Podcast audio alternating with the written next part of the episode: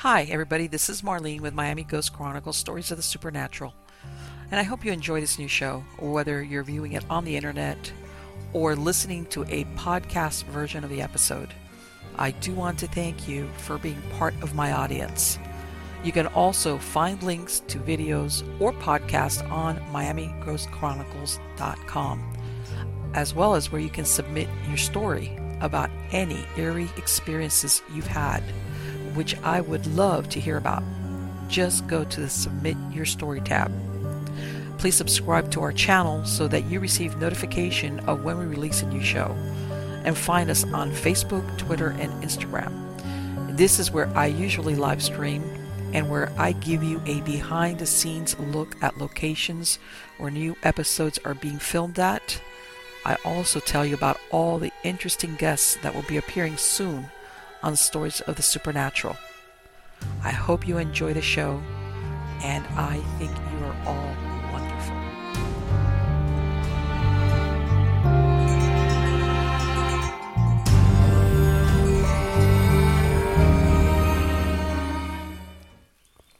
Hi, everybody. It's Marlene with Miami Ghost Chronicles, Stories of the Supernatural.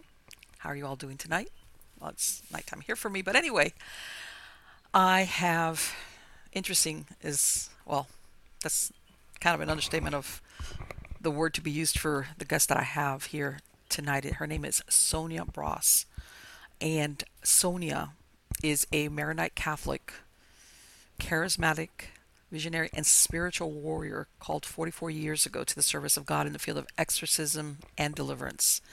Uh, with over 40 years of training and acquired knowledge in metaphysics, witchcraft, magic, and sorcery of all cultures and religions of the world, she has been an active consultant to exorcists of the Catholic Church as well as deliverance pastors and ministers of all faiths for over 30 years.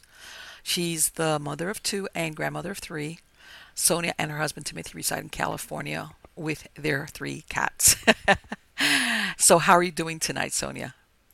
I'm doing fine. Thank, thank you uh, for having me on, Marlene. On the contrary, it is my pleasure. Um, Sonia, um, I'm going to ask you because, like I said, even before we started recording, uh, that it's going to be such an interesting conversation with you. But I'm going to ask you what I ask everybody. Uh, what was your introduction into either the paranormal or the supernatural? Did you ever have an experience as a child, or what happened with you? Well, definitely yes. Um, you know, I really I was born a charismatic. Um, we have charismatics going back through our bloodline, all the way back. Um, I don't even know exactly how far. I mean, it's uh, great great uncles, uh, great aunts, grandmothers, you know, and and Wow. all that. Um, so I was really very aware, even when I was a little girl, of spirits and what was uh, what was around me. Um, my uh, my first experience really was of God, and I was like two. I was two years old, and uh, my my parents were in the living room uh, practicing hymns for church, and they had left the door cracked open. I was in a crib in my mom's bedroom, and um, I saw this light. I woke up and I heard the singing, and I saw this light against the ceiling and the wall. Of course, it was light coming through the door top, but when I saw that light, I knew it was God, and I just felt very comfortable, and I went back to sleep. Um, and it was really, uh, you know, then it kind of skips to perhaps I, I was around three or four or something, and I saw the first demon. Um, and uh, we we grew up in a haunted house. My dad had bought this house from his cousins, and they had passed away. And uh, when they did, uh, they came back to the house. Wow. And So they, in other Yeah. words, they were still alive when they sold your dad the house, but then later on when they passed away, they they this was, as far as they were concerned, that was their house still. kind of. That's right. That's right. And we never knew, uh, my sisters and I, we never knew it was my dad's cousins. He didn't tell us that until we were, you know, up in our 40s and 50s. I mean, Wow. he, he, yeah, disclosed, oh, you mean the, the ghosts, you know? Uh-huh. you know, he, he would never admit it when we were growing up. And we would always tell him, you know, there's footsteps going up the stairs, walking through the, down, you know, right past, they'd come up the top of the stairs and then turn and go into the bedroom and then into the closet. And, you know, uh, so even as a little girl, I used to try to fight these things, you know, and I, I grew up a Lutheran, so I didn't know anything about fighting any kind of spirits. But I would just try to bless them. I would always try to bless them. Okay. Um, and uh, they just never really took the hint, you know. so we all we all had to kind of struggle through that uh, Mm-hmm. growing up, and um, but you know as I got older, I got more indeter- more determined um, to fight, and so I started reading books like The Cross and the Switchblade, and and uh, uh, from uh, Pastor Wilkerson, and different things like that, and I would speak to any minister, priest, or pastor that would listen for five minutes to ask a question, most of them just basically would give me this little pat on the head, and they would basically say, "Oh, that's that's not a subject that." I was about to say, yeah, they poo-pooed like, okay, like that's like no. I can imagine, yeah. Well, if I'd have been wearing one, they'd have handed me my hat and pushed me out the door. So, you know, as I got older and became a little more insistent, um, I, you know, I basically had some some of these ministers or priests and stuff. They would just turn their back and walk off, or they just say, "I don't want to talk about that. I don't want to hear anything about that," and they just walk off. Really? yeah. So, you know, it, it was very frustrating uh, trying to learn originally because, you know, this was before Ed and Lorraine Warren wrote their books, you know, or anything like that. In fact, this was before I think they even started practicing on the East Coast because when I actually began practicing um, after I was graciously taught, you know, first by a Pentecostal minister and then I started working with uh, some of the priests, and um, uh, at that time, then there's just me, kind of in the heartland and on the west coast, and then uh, in Mexico, and uh, they were on the east coast, and I didn't know about them until uh, I think uh, when they wrote their first book. I think it was like Tales of the Graveyard or something like that Okay. and um I was shocked and stunned. I was like, "Oh my goodness, there's somebody else out here trying to do this work," you know. Um but you know, I, it was um I was just always very close to God my whole life and so it just never there was never any really other choice that I would even wanted to make. And even as the new age began to come forward, um, in the 70s, really 60s and 70s. Not so much 60s. That was kind of more of a spiritual awakening type of a thing with uh, a lot of kids and whatnot. Um, but you know, I went to Berkeley for a couple of months out there in in California. Um, you know, growing up in North Dakota, I was very naive Wow. things. I'd never used drugs or alcohol or anything like that. So I went out to see kind of what things were all about, and um, I just realized it wasn't really my cup of tea. It just wasn't where I was at, you know, uh, heart-wise, and so. Uh, but I learned a lot. I learned a lot. I went to a party with some friends. They said, "Oh, you know." Uh, we all got off work. I was working at Whole Foods at the time, and they said, um, "Hey, well, there's this party, and it's kind of an open door party. So you want to go with us?" And I'm like, "Well, okay, you know." So we all dudded up, and we get over there, and and they walk up and they cruise in, and I'm I'm like at the bottom of the steps, and I was standing with one of the guys. He's he was a bagger he, that worked there with me. And I said, "There's something not right about this place." I said, I don't, I don't get it. I don't know what's going on here.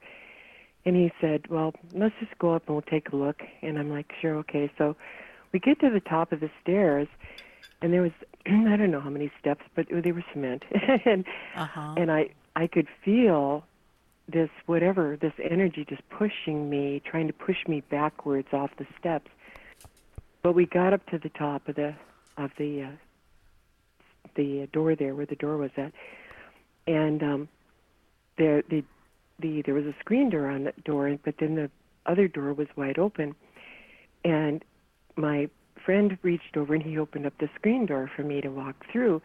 And as my foot started to cross the, the threshold, the door swung shut, just boom, right in my Are you face. serious? I mean, what? You must have been yeah. okay. All right, this is not this is not just a feeling now. this No, is officially you I'm know- not wanted here. yeah, it was like bang, you know. And uh and just a few minutes uh later, about a minute or so later, this guy opens up the door and I was just like, "Oh my god, this guy's a satanist." And he just looked at me and he said, "You are not welcome at this party." And I said, "Stay with me. I don't really mind. I'm just happy. I'll leave." you know? Yeah, right. Like Uh, I don't want to be here anyway. yeah, let's not pick a fight. I just want to, you know, I just want to ixnay down the door, you know, Mm-hmm. uh, down the steps, and and so anyway, uh, he's uh, uh, so my friend looked at me and he said, well, the other two people had gone in already, and he said, well, I'm going to go into, and I said, okay, and so he walked in and he uh, told them that you know what happened and they just they came running out of the house all of all three of them. And they're just like they couldn't get out of there fast enough and they said you won't believe what was on the walls and everything else. Oh my god it was just terrible and i'm like oh trust me i believe it. Let's just let's just go. Yeah. let's you know you know i think we ended up at a denny's or something you know uh you know having having some uh food. But um and and just talking about that whole thing that was so bizarre. But that was really the first time when i realized that not only did i recognize evil but evil recognized me. Yeah, wow. so yeah from you know from that point on um things got a lot more interesting um i say that lightly uh loosely whatever you know things progressed let's say Well, um I mean, it sounds like um like and that that was a real good distinction that you made that you realized it's aware of me. Not Yes. that's just not it's just not me what I kind of like uh capture, you know, or aware of. It's it's a two-way street. So, that must have been a real eye opener. it was a real wake up call. Yeah, it was a real wake up call. You know, it was kind of like uh, I don't know if you ever saw that movie, The Prophecy. You know, Yes. when the guy meets the devil and he says, "Leave the lights on, Thomas." Right? Oh, You my- know?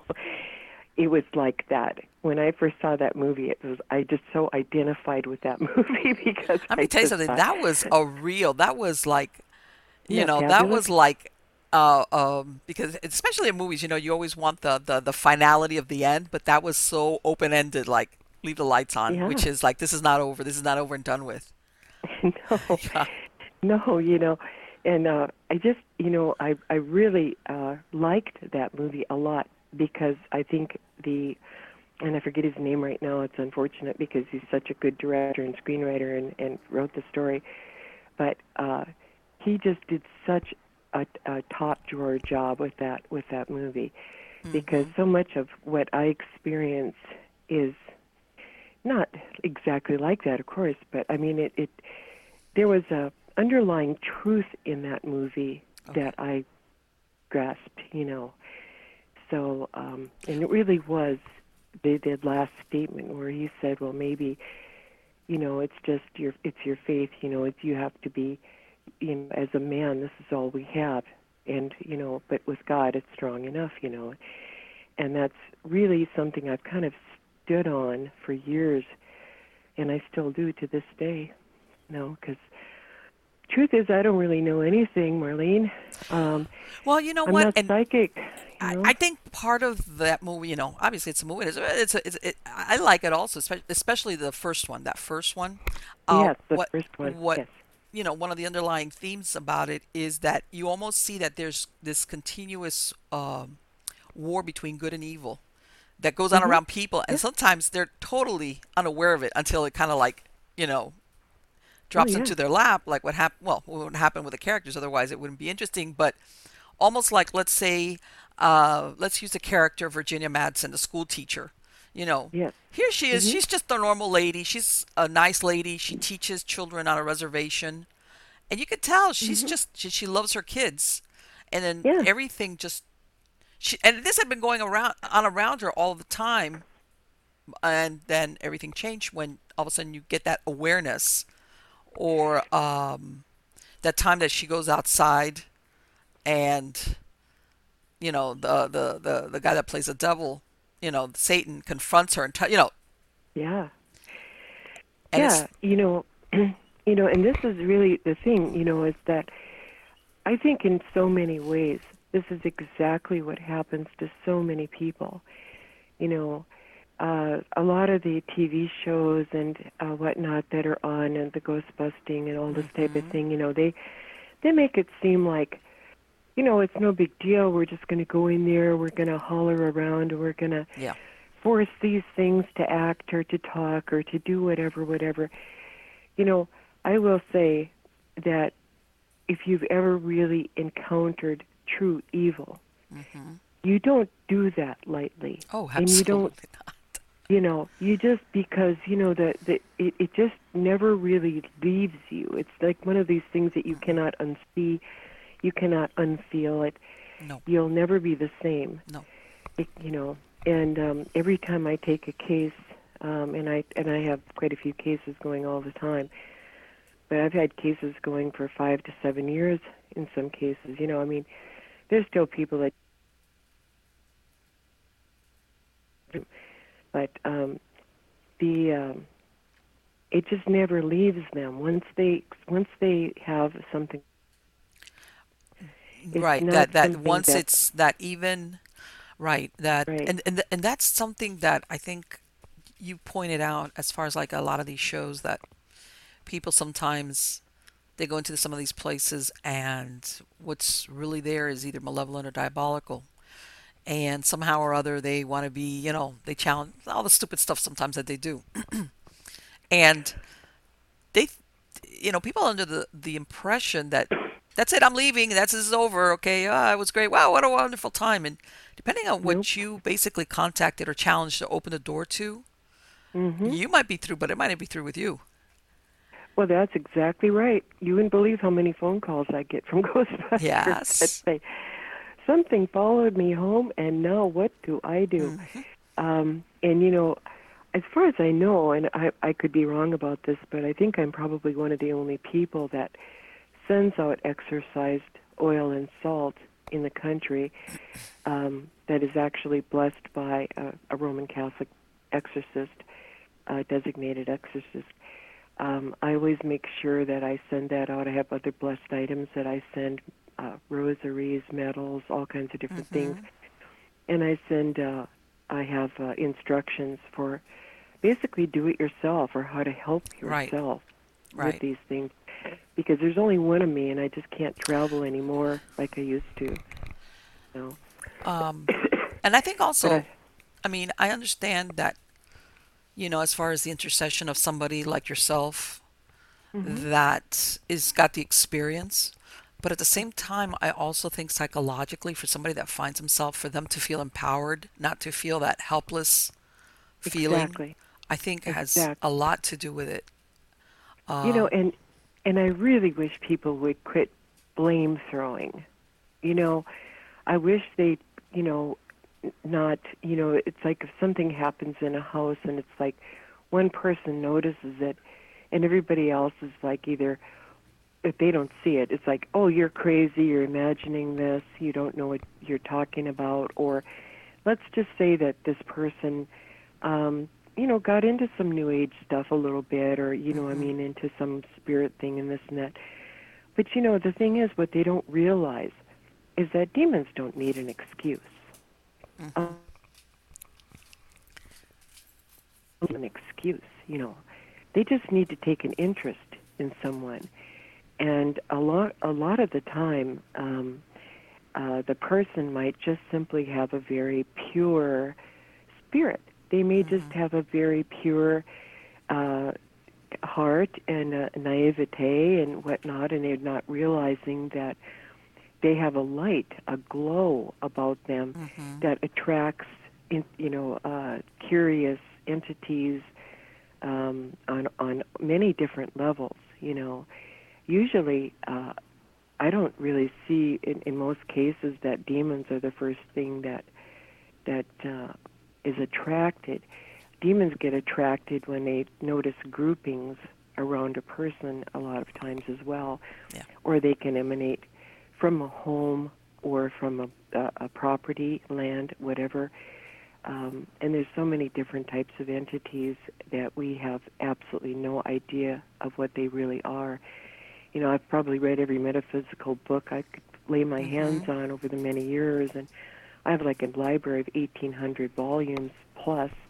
Wow. Um, that was the last inventory, so I don't even know how many there are. But I study everything from symbology to to uh, you know the uh, the cultural uh, aspects of spiritualism, whether it's all around the uh, you know all around the world, really. right. So you know it it's a an eye-opening uh, experience how many different cultures deal with uh, different uh, problems like this. You know, Well, and yeah, some of them are very and this is the thing. You're you're absolutely right. A lot of people don't realize. Everybody thinks of it as from the Judeo-Christian perspective because of Right. Hollywood. You know, the the the priest and the rites of exorcism and the the Or Catholic the Bible. Church. But you're Yeah. right. Even pre-Christ, you know, pre-Christian times, uh, cultures from around the world or civilizations Exactly. had some type of reference to dealing with this type of spirits, if you want to call them that. Well, yeah. I mean, otherwise they wouldn't have mentioned sorcery and magic and witchcraft and all that in, in the Old Testament. You know, I mean that kind of thing was going on back then, and um, a lot of these different uh, religions and and uh, you know early uh, people, tribal people and stuff. I've never worked with any tribe that didn't have a long history of spiritualism, um, and you know whether they were. Uh, there's always there's always a balance of good and bad. Mm-hmm. You know, every tribe I've ever talked to, whether they're whether it's Native American or Maori or or African or any of the groups that I've talked to and worked with, uh, especially the, like the Latin American. I've worked a lot with the Latin American people, and uh, I love them dearly because they're such they're so committed to their faith. Um, but you know, whatever they're into, they're very committed to. So Right. sometimes, sometimes it's the opposite that you're fighting, and, and they're just as strong in that too. You know, but um, yeah, the, you know, this goes back forever. I mean, it, I, it just wasn't just born with the Hebrew Bible. You know, it wasn't just Mhm. born with the original Bible. Um, and uh, you know, but you know, I think people need to realize that there's a balance of everything in this universe, and if there's light, there's dark, and if there's good, there's bad, and if Mhm. there's, you know, true true good, there's true evil.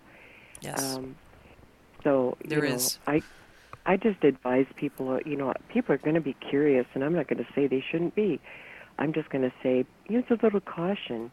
You know, use a little common sense. If it doesn't feel good to you, turn around and walk away. yes. You know. And it's surprising how many people don't follow their instincts or their gut or just dismiss it as their imagination.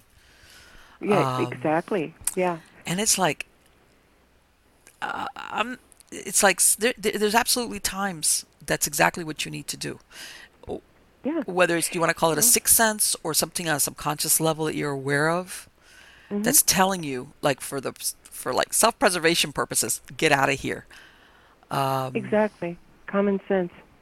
Yes, common Yeah. sense. Exactly. Exactly. You know. Uh, I mean, that's kind of when you know you're sane. You know. Yeah. Yeah, and you know what? And the thing is this, you know, how do you know you dodged the bullet if you're not there to, you know, if you dodged it? There's no way for you for you to ever let's say find out. Well, did I do the right thing? Sometimes, yeah, you do find out for some reason later on. You come across something, you realize, wow, I'm glad I left that place. But there's other times that you follow a hunch Mhm. or your gut feeling, and there's no way to ever prove that that was a smart thing to do. In the sense that, um, but uh, there, there, there kind of is, because you're still here. Oh, right, exactly. Yeah, exactly. Yeah, you're still here. You're still here.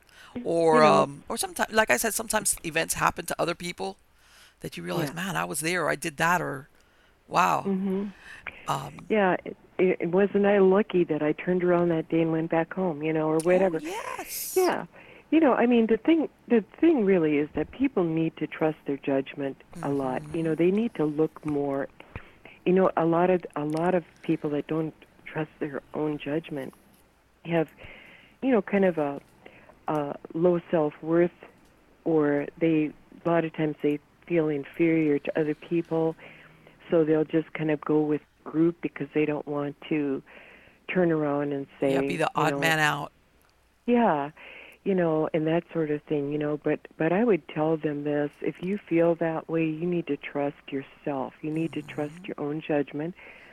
You know, maybe maybe it is just a fear and it's not a reality. But you know, you're the only one living your life. Exactly. Every person on this earth has a different perspective of every single thing that Exactly. happens. So exactly. you just need to trust your own instincts and your own your own personal judgment. If you're not ready for something, if you're really fearful of it, then either if it's something that you need to overcome your fear on, like for example, maybe a, a phobia of some kind, Right. that's one thing. But if it's something like this, where it kind of comes at you kind of a sixth sense sort of way, just follow your instincts and step away from it. Because, you know, if you feel that way, you should just probably Right. There's yourself. nothing wrong with um Nope. but it, it like okay, well it doesn't make sense or it's just my imagination. Okay, well, you know what? Maybe it's not your imagination. It's just something that you can't quantify because you can't. But in other words, trust your instincts. And we're not Yeah. talking like you said something about fears or phobias that, you know, like okay, I know I'm scared of this when I shouldn't. That's a totally different scenario. We're not talking about the same thing here. Um, no. People Not and also people underestimate swamp. their ability to be aware of danger on both on a physical and metaphysical level. Well, and you know, a lot of that too is just the way they're raised. Yeah. You know, a lot of cultures, you know, there's a lot of cultures out there that once the um, once the uh, Inquisition kind of happened, excuse me, Marley. Um, once the Inquisition kind of happened and all of that, you know, a lot of the churches really downplayed anything to do with the devil. They downplayed witchcraft. They downplayed all of that. They didn't want to talk about it. They didn't want it to mention it. They didn't. They never brought it forward, and so a lot of people never really learned what they needed to know. You know, they would read the Bible and they would see the devil mentioned again and again in different things, but when they would go to say Bible study or whatever, and they would bring it up, a lot of times it was really dismissed out of hand, and the, the parents thought they were doing the right thing by telling their kids, well, it's just your imagination. You don't really, you know, you're not, uh, you know, don't let your imagination run away with you. This sort of thing. I mean, my dad did that to us, you know. And then here we are in our 40s and 50s, and we're saying, well, you know, the only thing that was really tough growing up in that farmhouse out there, because we were way out, out in the country on a ranch and farm. Mm-hmm. Um, we we said well, we're the, we said we're the, and Dad goes ghosts. And we just all stopped talking. It was like a little family reunion. We all just stopped talking. We looked at my dad and we said, What? you, "What? you know, what do you mean ghosts? You, you told us all our lives, that we were just imagining all this stuff." And, and he said, "I didn't know what to tell you. I didn't, you know." He said, "I I couldn't explain it, and I I always thought it was my cousins, and I'm pretty sure it was because they never harmed anybody. They just made a lot of racket." But he said, um, "What was I supposed to say?" you know. Well, you know what? And your yours is not the first story I've heard of stuff like that. That things go on, and then after everybody moves on and the kids have grown up, then hmm people fess up. They had their own experience, and especially the parents will say the "I didn't want to scare you guys." And I think to Yeah. myself, you know what? That's pretty tough on a kid. yeah, like- just you know, you know, the parents really what they really should have done at that point in time was, you know, maybe I don't know. My mom used to walk around the house in the middle of the night reading the Bible out loud, and when she did, everything quieted down. Right, and only that- she knew how to do. You know, she didn't know anything else to do. But she and it was wasn't that and, and, and i'm thinking you as a child you're thinking okay something's Mm-hmm. got to be going on um if my mom is walking around the house not that she's reading the bible per se but it's like she's walking around the house reading the bible okay her Well- her intent was to deal with whatever was going on. Yeah, well, the first time I heard her do that, I think I was probably about eight years old or so, and I asked her. I went, I, I went out to the stairway, and as Mom was passing the stairway, I, I yelled down. I said, "Why are you reading the Bible?" And she said, "Well, because I just think it's healthy for the house if I go and I read the Bible at night. It helps protect the house." And I, I just knew, I knew instinctively what she meant. I already knew what she mm-hmm. meant. The next day, I talked to her and I said, I said, well, thank you for doing that because it was really scary that night, you know. And she said, yeah, I I woke up with kind of an un, unease myself. She said, but she never she never talked about the ghosts either. Right. But yeah, we couldn't even have sleepovers. They'd call their parents at two, three o'clock in the morning Really? and tell them to come and get. Oh yeah. So this was pretty consistent then, huh? Oh yeah, constant. it was constant. And what do you every think, night. looking back, what do you think was going on with, well, you later found out with your cousins? What do you think? Was it just that, that, that they were just, that this had been their house? Yeah, Uh, yeah. I, I think they were just reliving things that they had done in life and Okay. But it's still scary when you're a kid. safe. Yeah, the wife would.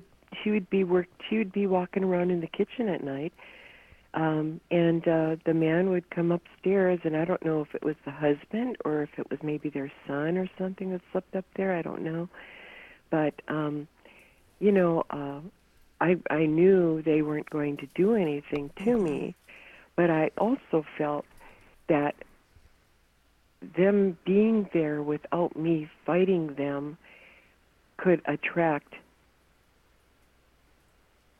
because that's when you know when I was very little I'd seen that demon and I saw the demon in the coal room of our house.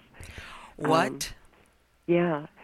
So my my sister, my my older sister, she's ten years older than I am. She used to have to take care of me a lot, and I suppose I was just putting up a fuss. I don't know what, and she she threatened me by saying I was going to put you. I'm going to put you in the coal room if you don't stop Oh. whatever it was I was doing. And um so she did, and it, too, I was probably in there just for a few seconds. You know, it's not like my sister was mean to me, but you know, she pushed me in and she shut the door, and there were no windows in the coal room. You know, just a coal chute that you know had a metal door on it, so it was completely black in there. And I saw a figure blacker than that black Oh. at the very end of the room, and it started to come towards me. And I Oh. remember not making a sound, and my sister then opening the door, and she took me out of there. But I knew it at three. I mean, I knew what I saw. I knew what it was. And from that point on, I didn't want to give it any excuse to think that it too could come upstairs or that it too could, um, you know, be And- problematic. That's so you. That was the only time you you encountered it. Was just. I, Yep. I imagine you, you going to that room was not on your list of things to do. It was like, No, no. Even though you know, there wasn't one of our one of the girls, not even one of the girls that wanted to be in the basement by themselves. You know, basements. You know, at, in many years later, you know, as I studied physics and all of that sort of thing.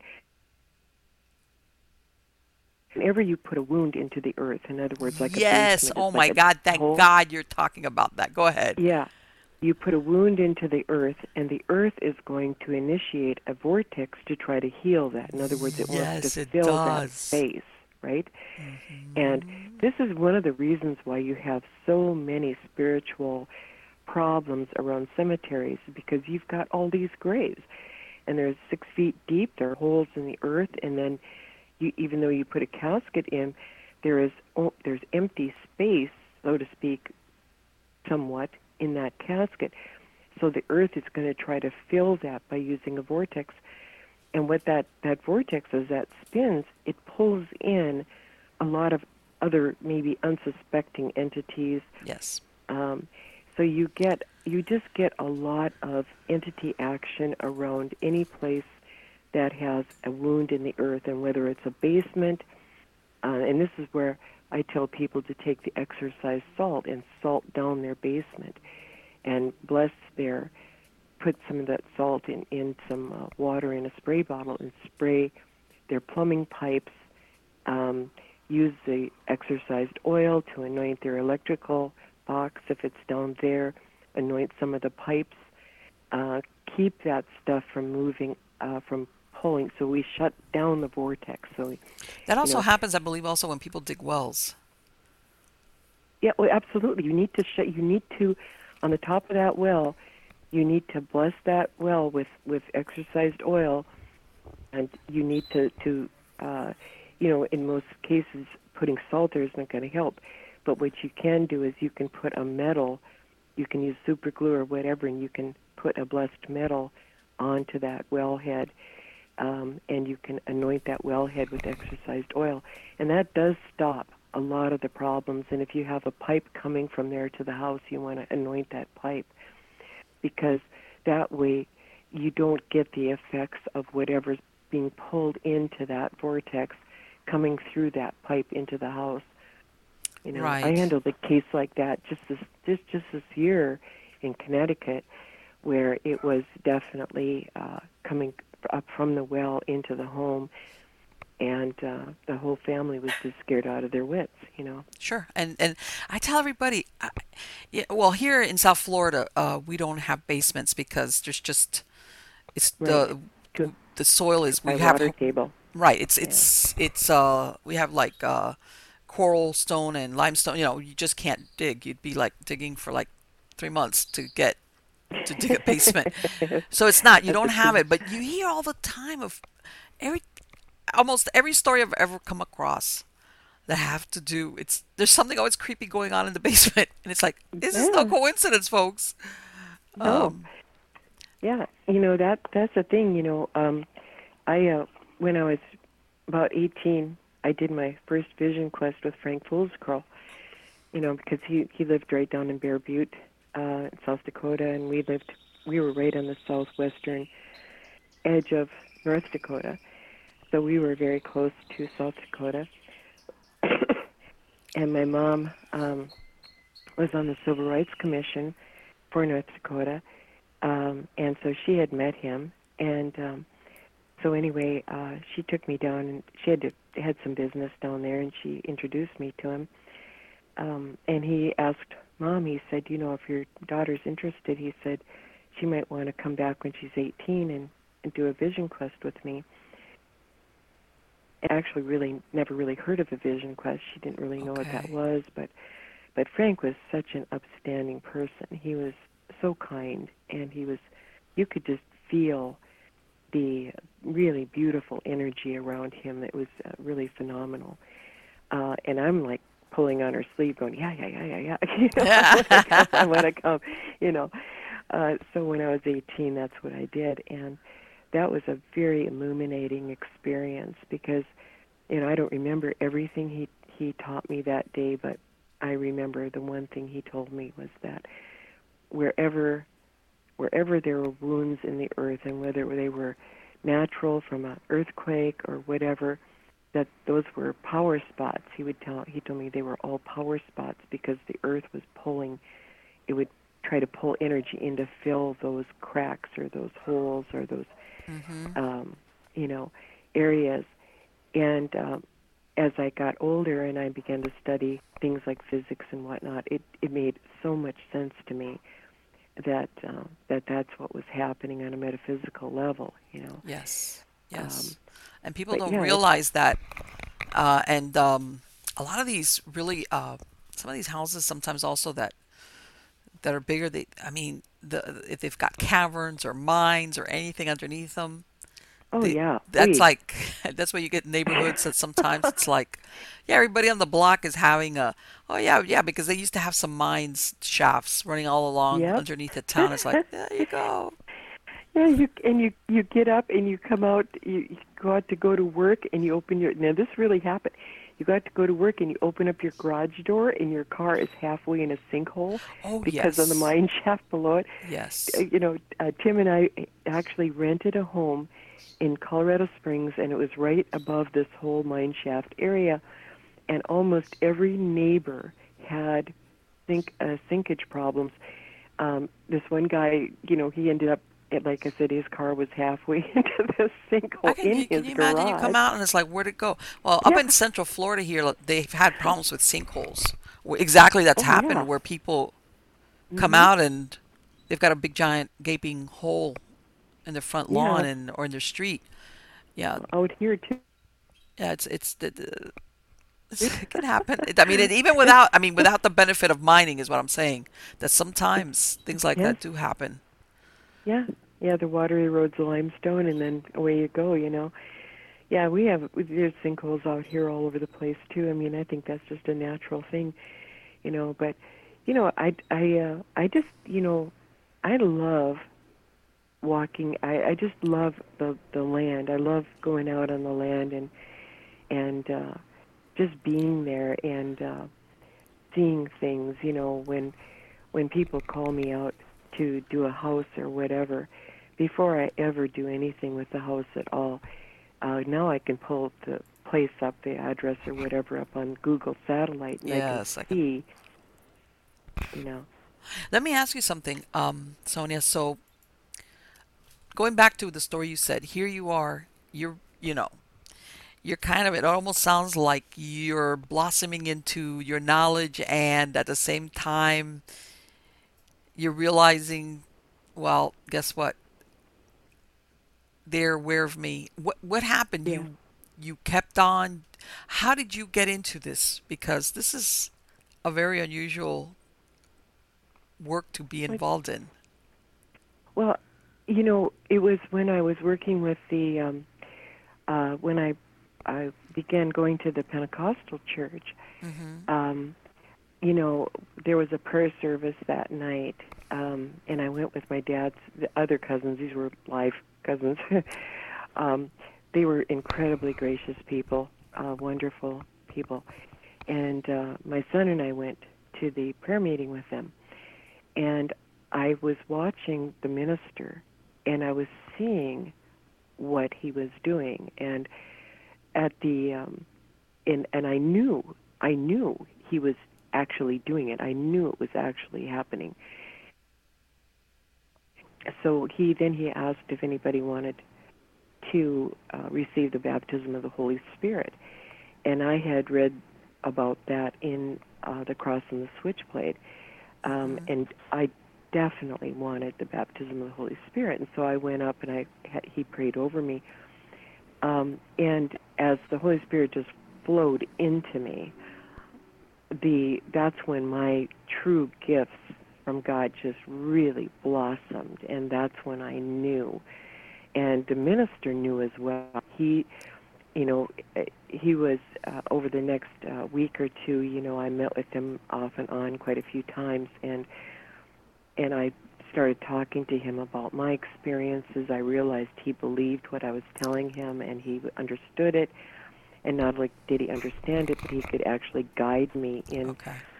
in yeah in my field of work. And so that was um i think that was really when i became truly dedicated to this work and i was 29 years old. And the reason why I say I say this why I asked you that is that a pe- just a lot of people that whether they go into some type of ministry or or, you know whatever their their religious beliefs are yes. But they shy away from this type of uh, work as far as within their religion. Almost like what you were describing when you were young that you would try to get all these answers from all these ministers makes me wonder mhm how many of them uh, shooed you away but in reality they were kind of scared like this this was i don't want to go into that. Um, and that's why i'm saying that in and of itself uh, is unusual because um, a lot of people think that just because you're religious or whether you're a priest or whatever, I'm, I'm, that you're automatically going to want to do battle with evil.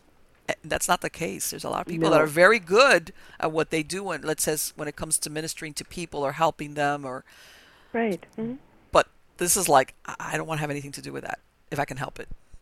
well it, you know it's just not their calling Exactly.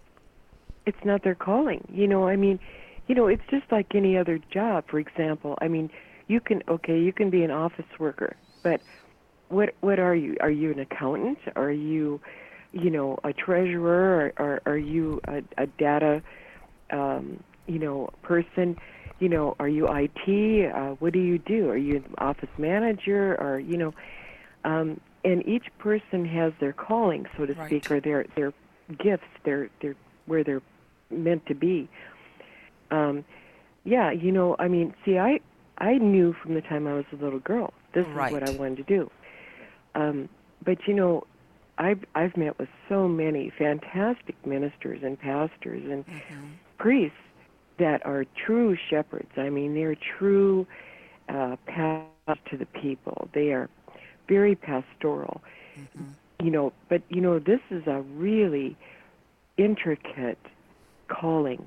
There's so much you have to know. There's so much you have to learn.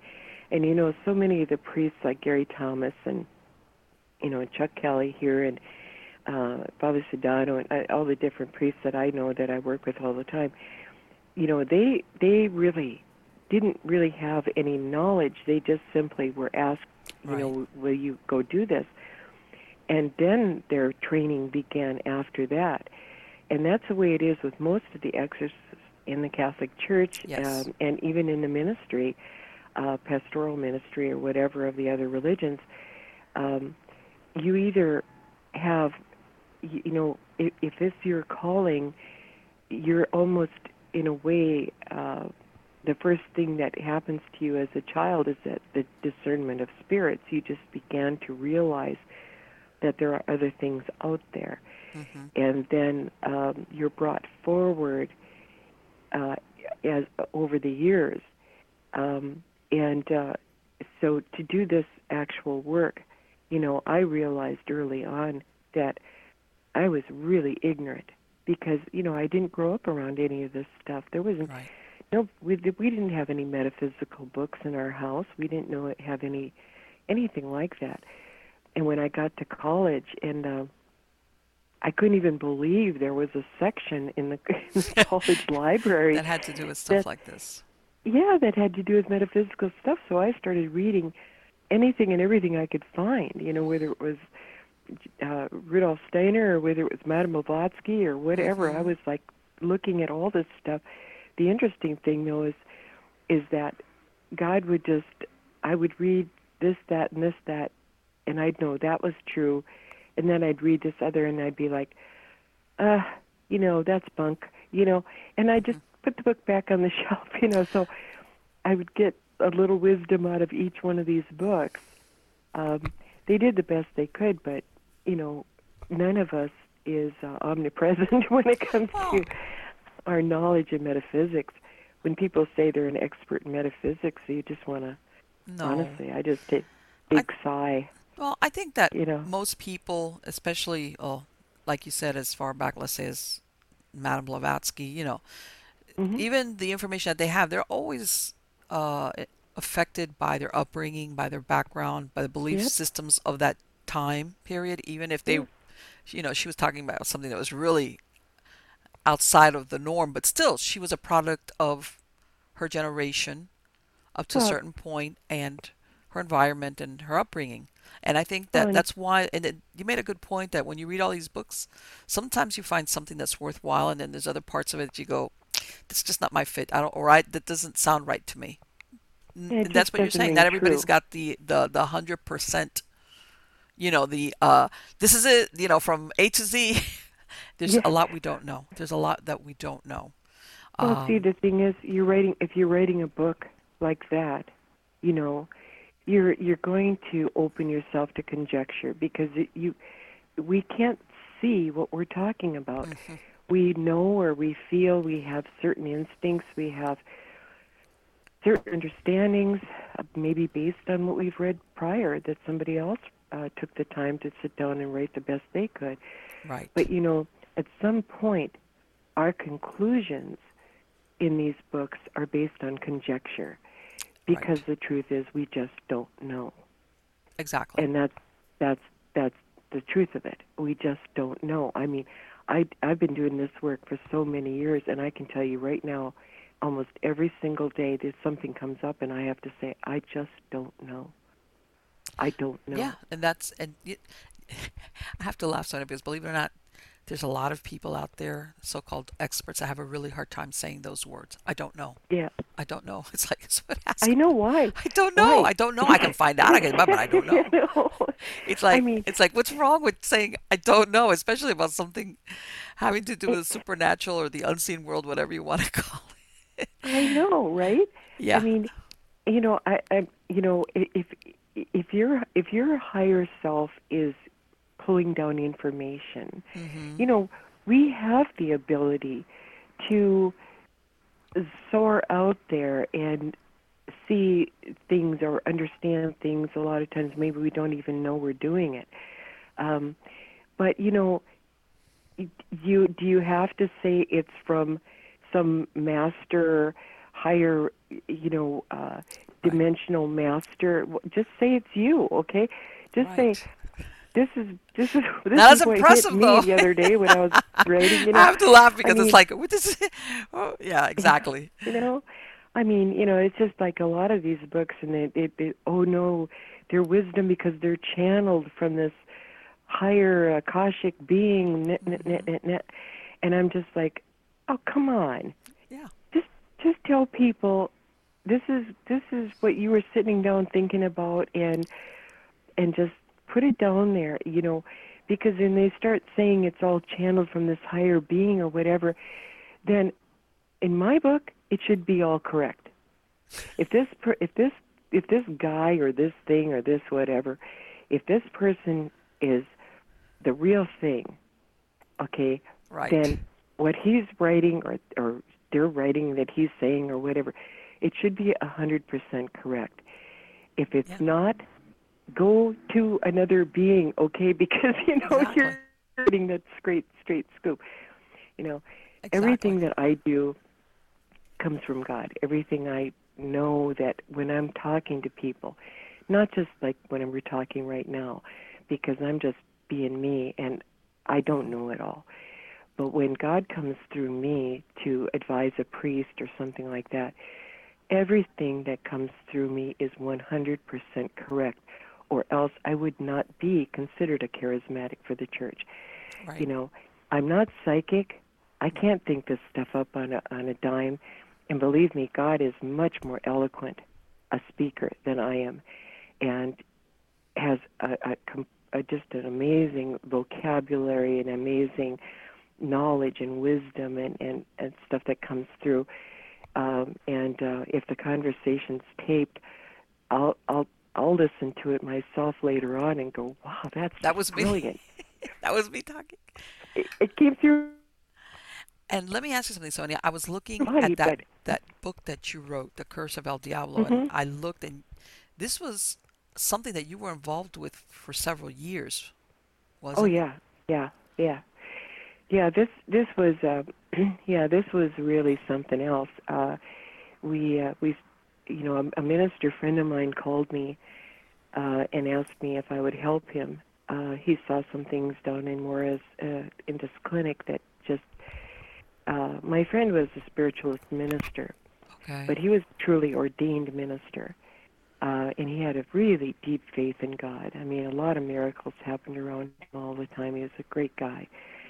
Um, and he called me up and he said, you know, there, this place needs help. It needs help. I can't give it because I just don't know what to do.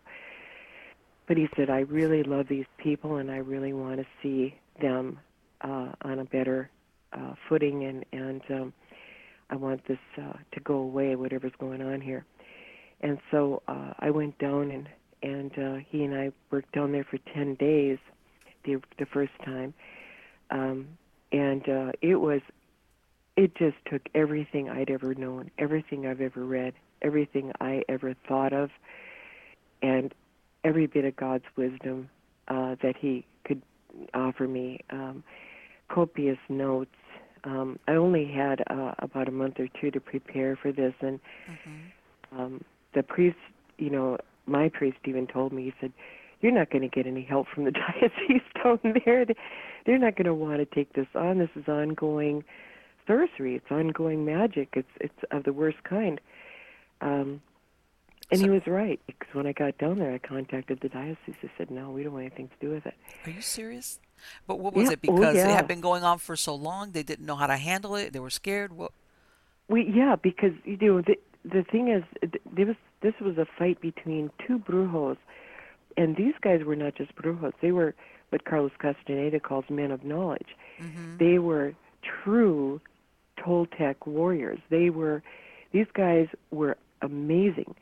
Um, they just had they had years and years and years of experience and uh, what they knew. They they weren't like some uh, Veracruz, you know, uh, guy advertising, um, Mhm. you know, uh, brujo things. These guys were doctors.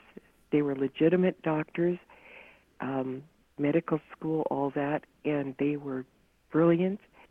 And one was very jealous of the other one. They had been best friends, and then the Francisco, the one that uh, that his family that I worked with, he actually turned his life to God. He actually was exorcised from his demons, and he turned his life to God. And the other, um, and began to do incredible healings. And the other brujo got very angry and arranged for a way to kill him, and he did. Um, however, Francisco, being an actual sorcerer, being an actual Toltec warrior, did not leave. His body died, but he was still there at the clinic. So this You was really this is this was not like this is like Oh, I want to kill you, literally. Yeah, I mean, they and they tried. They tried. While we were down there, um, they tried several different times to kill me and to I was about to say, didn't you must have been Yeah, on the no. crosshairs? Oh, it was terrible. I mean, Todd did end up dying from spiritual wounds that he received, because at the very end, the we met the other brujo and he was perfectly possessed. Wow. And I'm telling you right now, that was for me the epitome of evil. I've never, I you know, in all the experiences I've had, I've there have been some really really horrible ones, but I have to tell you, that was the worst.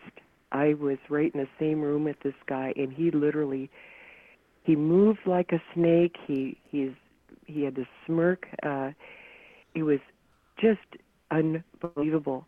I wanted so badly to just run. My human self did, but the other part of me that does this work, I just go into the heart of Christ, and you know, I stood my ground uh, because God was with me, because that was the only thing I could do.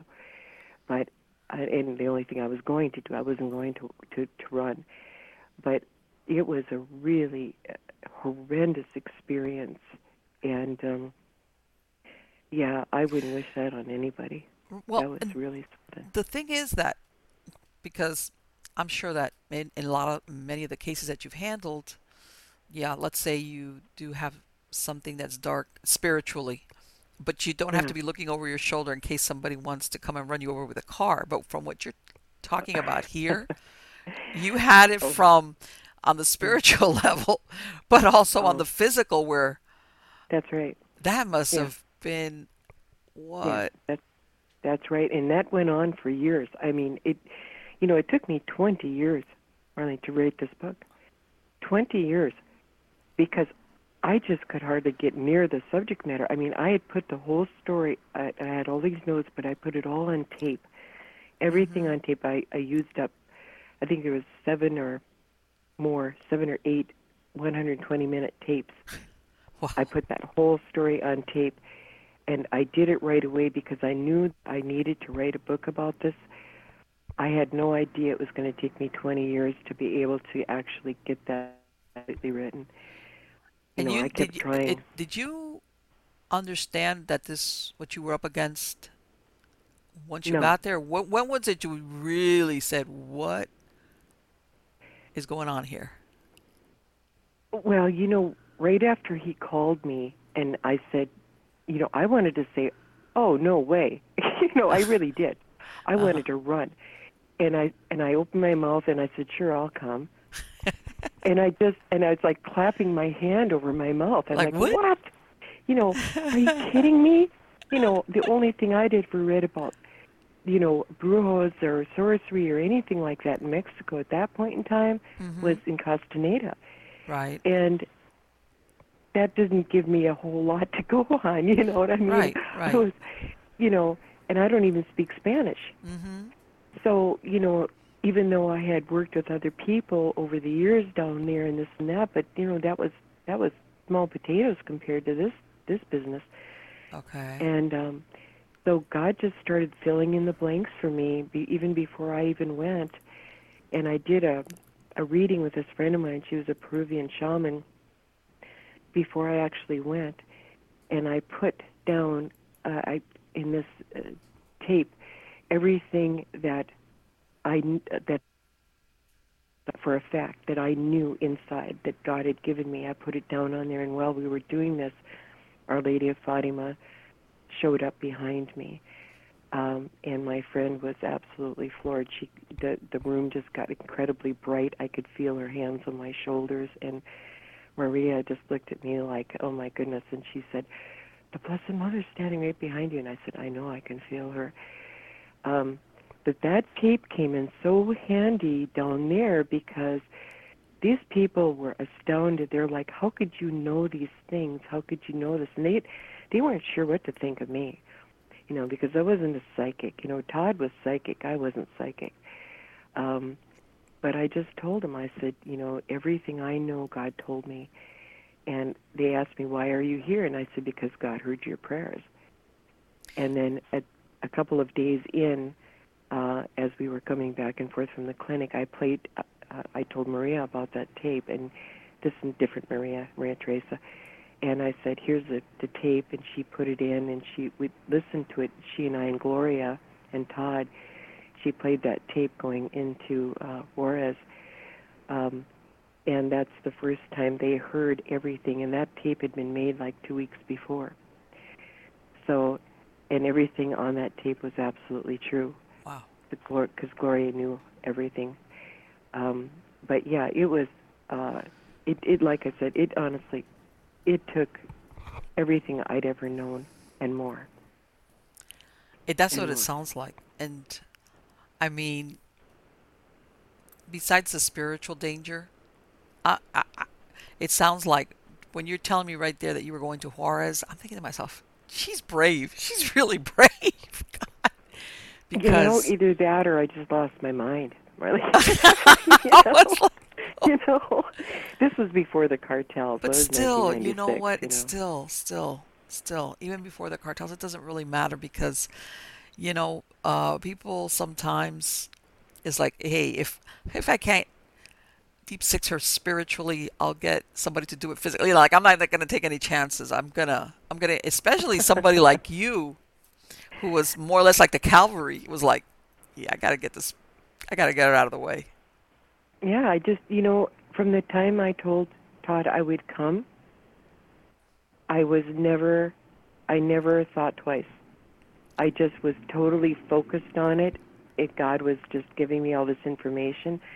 My husband, my kids were scared half out of their heads. I bet.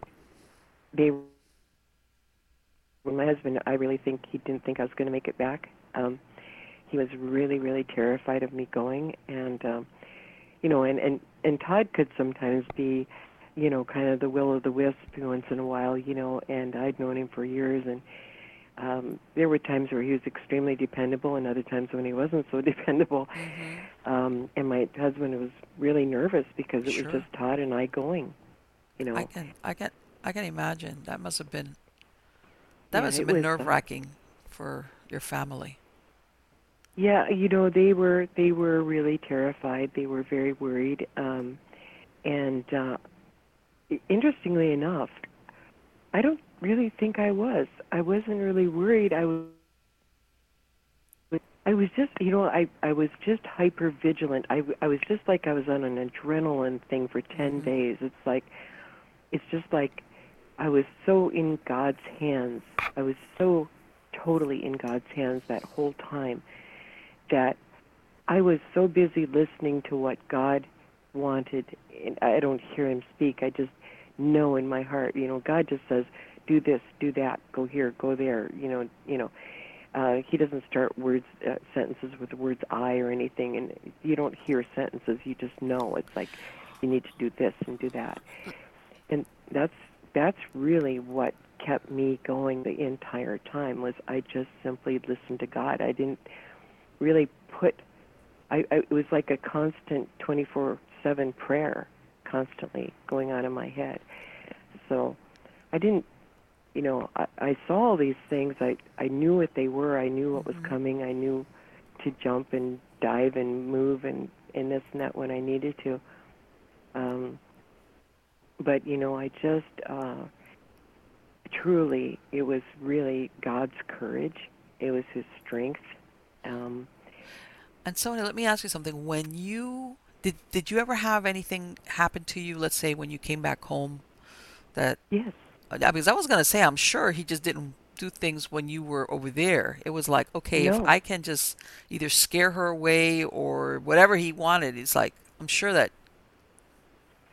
Well, you know, I had to go back down a year later to do this formal blessing. Uh, okay. to it was called a final blessing, really, um, because when we got there, the water wasn't running. There had been land movement under the under the um, clinic. See, they'd cursed this whole clinic. It was the, actually the prototype of the first Clinica de Esperanza. Wow. And so it was 10,000 square feet. It was a big clinic. Mhm. I mean, it was like this big white shining clinic with these two bell towers on either Wow. side, sitting in the middle of Timbuktu. I mean, in the middle of the desert. The last thing in the world you'd expect to see, you know. Okay. Um, as we drove up, I was astounded. You know, Todd made it sound like it was just a little clinic. It was just a, you know, and we're driving along, and all of a sudden I'm seeing this huge white building with these bell towers and crosses on top, and this big giant, you know, in in the middle of nowhere, and it was just on in the middle of the prairie with some trees around it. You know, I was literally blown over backwards, and I just I remember the one thought going through my mind was you know, my own personal self thinking to myself, I, I have no idea what I'm doing. I, I'm scared to death. I, you know, at that moment, I really wanted to just turn around and run. I was like, these are people's lives. These are, there's this, this like 85 members are better than. These are their lives. They're, they're looking to me to help them to, to turn all this around. And I'm overwhelmed by the sight of the building, much less anything else. And I just thought, I just started crying, and I mean, just kind of to myself, looked staring out the window, and And what was it I, that that the that I mean, obviously you said that at one point they were friends, and then things went south between in the relationship. yeah, And what was it? The opponent wanted to shut this clinic down. yeah, he wanted he see because when Francisco turned his life over to God, he really did so in a major way, and his all of a sudden his even though he was a, an incredible healer before that, a holistic healer and medical healer, he became even more so. Um, he was curing AIDS. He was curing many, many things. He had all these clients coming to him, and he had a consultorio in Juarez Mm-hmm. where, excuse me, the bad cold, but where his sister and he um, both worked. Um, and then he had the clinic uh, out in the uh, down in Villa Humasa. Okay. Um, and uh, uh, but he was just he this huge clinic. He, he had all these patients coming to him on a constant basis, and his fame was beginning to grow. He was invited to speak to the AMA about healing AIDS in San Diego. Um, he began to just uh, get all of these honors and uh, all of this attention. And the other uh, Brujo, first of all, I, I suppose he felt maybe, and this is just my conjecture, but that he felt abandoned in their friendship because he was all geared into the devil. well, I was gonna say, Uh, yeah, right there. That's kind of like, yeah, hello. yeah. Or it's a real big separation of of whole motives and morality and everything else. So um, I don't. Uh, he well, I think because Francisco was making so much money. He had so Yeah. many people, so many clients, and but at the same time, I don't know that this guy realized that Francisco did a lot for free. He didn't, you know, he used to go down and treat the Tarahumara Indians um, two or three times a year for free, hmm um, and he did a lot of pro bono uh, medical work uh, around uh, the area. So, I I think it was just the accolades. I was that about to say that. I don't think it, it. I mean, besides the money, of course, it was the recognition that his Mhm. ex friend was getting, and he was like, "So now I'm a nobody." so yeah, yeah or whatever right? Because you know because what what else would prompt him to of course. just just to set up a trap? I mean it was a perfect trap you know? And um uh and then when francisco got really sick um then when francisco tried to heal himself uh the harder he tried to heal himself the more things started to happen to his family. Wow. and he uh, came to the consultorio one day to uh, work with Gloria and walked through the door. And no one else was in the clinic and Gloria was pinned up against the wall three feet off the floor. She was pinned up there by a demon and she was literally I mean her eyes were rolled back in her head and her body was just kind of splayed out against the wall in contorted uh, a contorted way. He tried everything to get her off that wall. He could not do it. And so he had to call his um, sister, who called her son, and uh, her son came over and got Gloria off the wall. And then they took Gloria over to the sister's home, where she had to remain for two or three months. Wow. We did um, exorcisms and things over her, but even when I got there, she was still partially possessed. She was not completely free. Um, and when I left, she was free. But uh, it was, uh, I mean, this was real stuff here. This was life and death.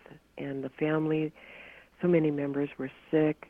Like I said, the water wasn't running, so they were actually having to pay people to pay someone else for irrigation water for the farmland. hmm Um, you know, uh, everything was just falling apart around them. And um, after we cleared that clinic, we well, we cleared the clinic, the consultorio, and six different homes, ranchos and haciendas and whatnot. So this was pretty Um, widespread then. Yes, this was a family of means. Uh, originally, they were very um, one of the top ten families in Mexico, um, and they were very sophisticated, educated uh, people. Um, they could not. They just they knew what was going on, but they were just like so. They were at, at this when I got down there. They were almost resigned to their fate. They were so beat up and just just exhausted from trying to fight all this I can they just imagine. didn't know how.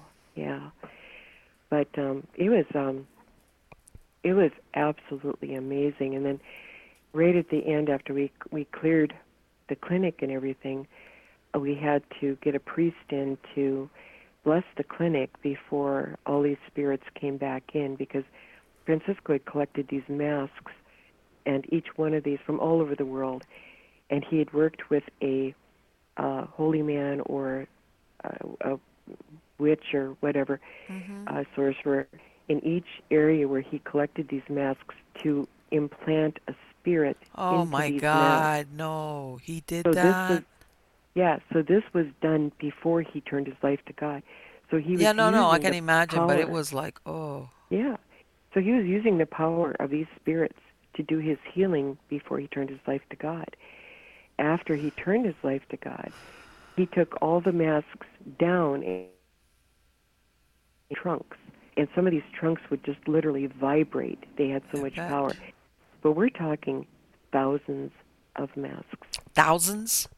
Thousands.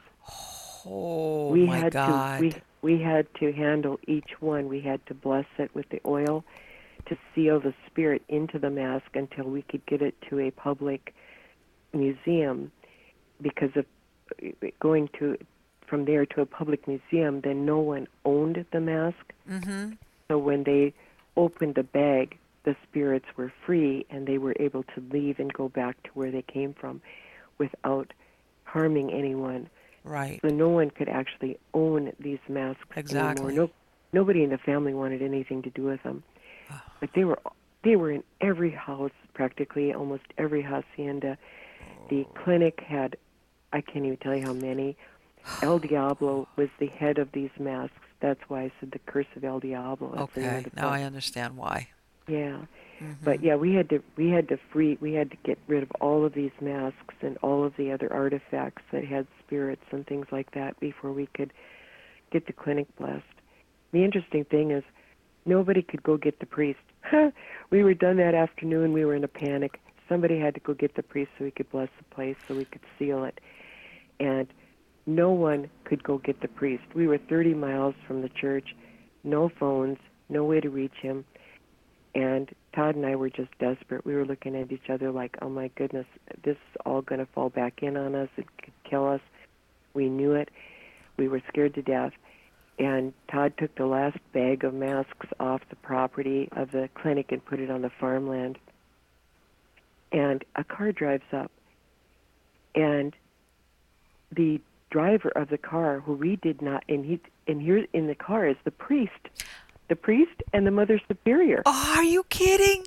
No. oh my God. You guys must have been like, all Right? right. they're- And so Yay. this this man that none of us knew had brought the priest there, and his name was Father Miguel. Okay. And he said, the the, the Miguels, the Michaels, I were Right. we, we'd go to get chicken, and, and the guy serving us was named Miguel. Okay, it's amazing. But here's the priest, here's the, the mother superior, and the guy driving we didn't know. But the priest told Todd. So Todd so told him. He said, he said, "Thank God you you came. That this is a miracle." And he's talking to him, and he said, "What made you guys come out here?" And he said, "Well, this man, or whatever his name was, he said he he, he came and got us and." Told us asked me if I wanted to go see Francisco's clinic and since I've never seen it I I said sure and we all jumped in the car. Oh. So he comes in and he bless- blesses the entire place, right? Blesses everybody because the family see we did not know the driver. What the interesting thing is the family all did.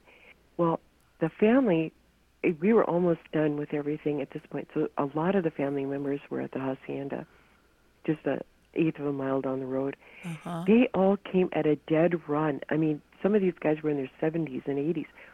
They came at a dead run to the to the clinic, and so everybody was there. The priest blessed the clinic. He blessed everybody. He, you know, used the frankincense, everything. He, you know, completely blessed the thing and, and sealed it, and um, and the chapel, St. Michael's Chapel, as well. So this is all done. Everything's done. Everybody's just thrilled, happy, crying. They're just so excited. So Todd and I, we sit down outside on the portico um, with Maria Teresa and Gloria. And Todd is like, "Well, isn't that amazing? You know, how did how did who who is the guy that brought the priest?" And Maria Teresa looks at us and goes, "Excuse me." She says, "You don't know? You you didn't know who he was?" And Todd says, "No, I don't know." She said, "You've got candles all over this place burning to Saint Nino di Fidencio, and you didn't know that he was the man who channels Saint Nino, Nino, Nino di Fidencio." And Todd and I, I'm serious, he could have just knocked us over with a feather. we we nearly passed out because he's a folk saint. He's a famous Uh-huh. folk saint in northern Mexico. yes. And yeah, and so this man was the channel for the Saint di Fidencio, who, who That was incredible, National Geographic Sonia. and everything, healing people, right? So yeah, we just felt we were just So I take it then when that the, the archdiocese re-engaged. They nope, They nope, didn't? nope, nope, they didn't, no, no. are you kidding? No, no, they didn't. Honestly, they they try not to get mixed up in the magic stuff going around. The priest had no idea. See, this is a cool thing about this. The man who channels the saint did not tell the priest what we were doing. He was he was sitting. He actually lived in Villahermosa, which we didn't know. He was sitting watching television, and God. So he just came out there. He and goes, "Oh, guy, oh, you want me to bless the building? Sure, okay." yeah, he had no idea what That's happened. great. I know. So at the very end, when when he, they're getting back in the car, the family is like, "Oh, we want to give all these because these masks are extremely valuable. You know, they're all handmade and everything, right?" Mm-hmm. They said, "Oh, we want to give all these masks to the church, and you can sell them and make money for the church." And the priest is all happy. Oh, yeah, that'd be wonderful. And I'm walking towards the car, and I turned around and I said, "No." And they said, "What?" I said, "No. You cannot give these to the church." This has to go to a public museum so that when they open the bags, the spirits will be free, they won't harm anyone, and they'll go back where they came from. Yes. And the the guy who channels Saint Nita Di Fidencio, they they turned from me to him, and he nodded his head that that was correct. And they said, "Oh, okay." And the priest looked at me, and I said, "They're cursed, Father. They're cursed. They've all had, they've all they all have spirits in them placed in there by sorcery." And the father's like, "Oh, okay, okay, yeah, okay." I'm sure he did a museum's real quick- great. you know, Yeah, the museum's great. Right. Let's put But this in reverse. Quick. No, of Yeah. course. Um, Yeah, so it was That- crazy. I mean, oh, yeah, I'm glad because I was gonna say that would be like, who knows? You imagine he, this goes to the church and some oh yeah, bishop or I think- somebody says, "Oh, that's I'll just hang this in my office," and you know that'll be like a real oh. conversation piece. oh yeah, because these these spirits and none of these spirits were Christian. I mean, they were all you know, right from around the I mean, world. yeah, gods, goddesses, you name it. I mean, even the conflict of ego between the spirits in the building when we got there was so bad that you could hardly think.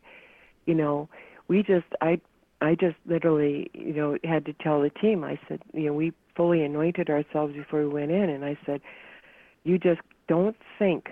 Just pick up each mask, you know, I only Todd and I will pick them up and we'll bless them with the Nomine Patri, Filii Spiritus Sancti, and we'll you hold the bags, we'll dump, put them in the bags. And these guys were really gingerly holding those bags as wide open as they could so they didn't touch anything.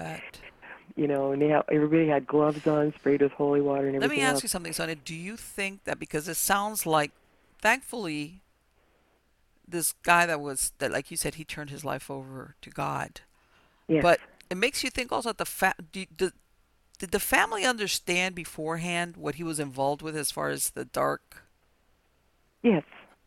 Were they Yes. on board with it? And and, and the reason wh- where I'm Mm. going with this is that it, was this why it was so easy to also affect them? They they weren't really on board with it. The family originally came from Oaxaca, so they understood, but they did not like, they did not care for what he was doing per Okay. se. The fact that he was a medical doctor and he was doing a lot of good as a medical doctor, Okay. even before he turned his life over to God, was what they cared about. I mean, they loved their brother. He was an incredible man, sure. you know. But what he actually did with his work and stuff, they didn't ask too many questions and they didn't get too deep into it with him. They were very strong Catholics, all of the family. Okay. Um, Because I was yeah, wondering, uh, like, how much how much did they understand of what he was involved with mm, I don't think before? You know, because it's like one of those things, like making, in other words, making themselves easier targets. No, no. I think the only reason they became targets Mm-hmm. was because the other Brujo, when he got rid of Francisco, Right. he wanted control of the clinic. He wanted Oh, control bet. of the sister, you know, of Gloria. Um, he wanted to be the the top dog that everybody looked up to. So he basically cursed the clinic to the point where they could never really use it again. And the consultorio, um, you know, he, you know, he played being the, the good friend and all this. I mean, the family never suspected that he was the one he- behind the. Right. Not until I got there. No. Oh, you. Oh, he must have loved you. He hated me. Oh, I'm There was sure. no doubt. There was absolutely no Yeah, you exposed yeah, him. You know. Well, and he had a whole clan. He had a, a, a large clan of, of uh, and a lot of the students that had been going to um, learn from Francisco, which is uh, the uh, Medico Medico Blanco, you know, the white white medicine of uh, Brujeria, uh, they had gone to this guy after Francisco died because they wanted to learn. Um, but really, his was Medico uh, Negra. Um, Yes. But he pretended it was Medico Blanco. So a lot of the there were some of the students that didn't even realize that what he was like or anything else either.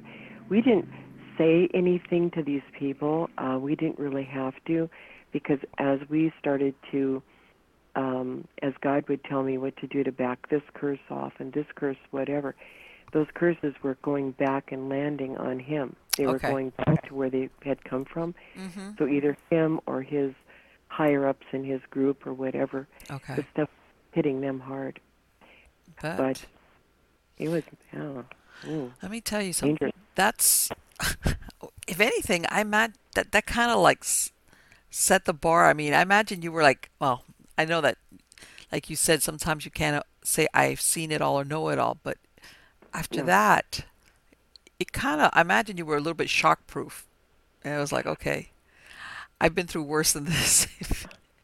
well, you know, I I think the one thing that I would that I was tested with the strongest during that entire time was learning it was learning how to keep myself in the heart of Christ. Learning how to keep myself in into into God's total control. Um, I just literally gave every aspect of myself over to God and did not take it out even to try to be my normal self, so to speak, in a way. Um, I had to be extremely careful because they were just waiting for me to drop my guard. mm-hmm. Um, you know, and God would tell me when it was safe to just, you know, sit back and talk to people and have a beer or whatever Right. um, which was at some, which was like at, at private homes that not any of the family, but uh, the other friends that we were working with. Um, you know, but I might have a half a beer. Right. I, I didn't do anything else. I was very, very tightly focused. Uh, I can whole time. imagine you would, because Yeah. obviously, and I understand what you were talking about as far as being hypervigilant. That can be very tiring, also. Well, you know, this is the interesting thing. When I'm working with God, I am extremely hypervigilant, but Okay. it doesn't tire me at Really? all. I don't, yeah, I don't feel tired. I feel, in fact, I feel energetic. You know, it was 103, 105 degrees of heat out there every day. Um, and uh, I didn't even notice it. And normally, boy, I can't stand it when it gets really hot. And it was, um, I just didn't, I just kept going. I didn't even notice it. I felt good. I felt healthy. I felt strong. Everything. Um, you know, uh, I slept well. You know, ate well. They, they were wonderful cooks down there. Mm-hmm. but you know, I mean, it just it was like um God just just kept me going. He just kept me in perfect health and everything else the entire time. So I didn't even, you know, I thought I would have normally been flat on my face with sunstroke or something, you know. Well, Uh, and you're and, and, and, and you know, I under, let me ask you though. At, after everything, was there, let's say, because it sounds like like you said this was a very involved case. Was there a time when, let's say, you were, for lack of a better word, done with it, where you had to like retreat for a while, like for a respite, like Yes. Yes. Yeah. I literally, I literally, uh, after that happened, um, because they kept trying to kill us off with spells and curses and all this, and I, I just was really physically ill. Um, not right away afterwards. Right. In fact, a lot of God's uh, just His glory or whatever just kind of hovered over me for uh, you know like a week or two.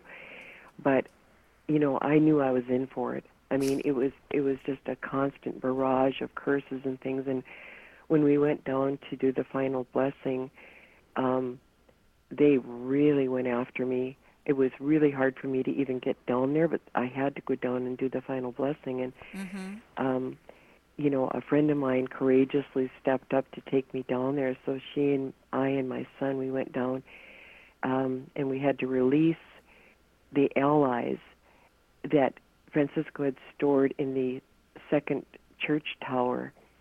Now, these were not these trapped spirits that were in the masks. Okay. These were like the allies that a sorcerer co- collects in his gourd, so to speak. Right. Um, but he'd stored them all in this one tower, and they had to be released. Okay. So I had to go down there and do that, and then, you know, clear, and then rededicate Mhm. the the clinic at that point. And when we crossed the border going in that night, um, Todd had told them to change over the piping for the for the um, irrigation to a six-inch pipe. They'd only had like a three-inch pipe on there, Mhm. and it cost them five thousand dollars to to do this. And here there was just a tiny trickle of water coming out, and they're like ta arguing with him. He said, "Listen, if you don't change this piping over, that piping there is going to get completely blown out when that water starts running." And he said, "You're going to lose all of your piping. You're going to have to redo everything, and it's not going to be easy." So they had literally trusted him at that point. So many miracles had happened around him, and they went ahead and they changed out that piping at great cost that they didn't really have, but they did.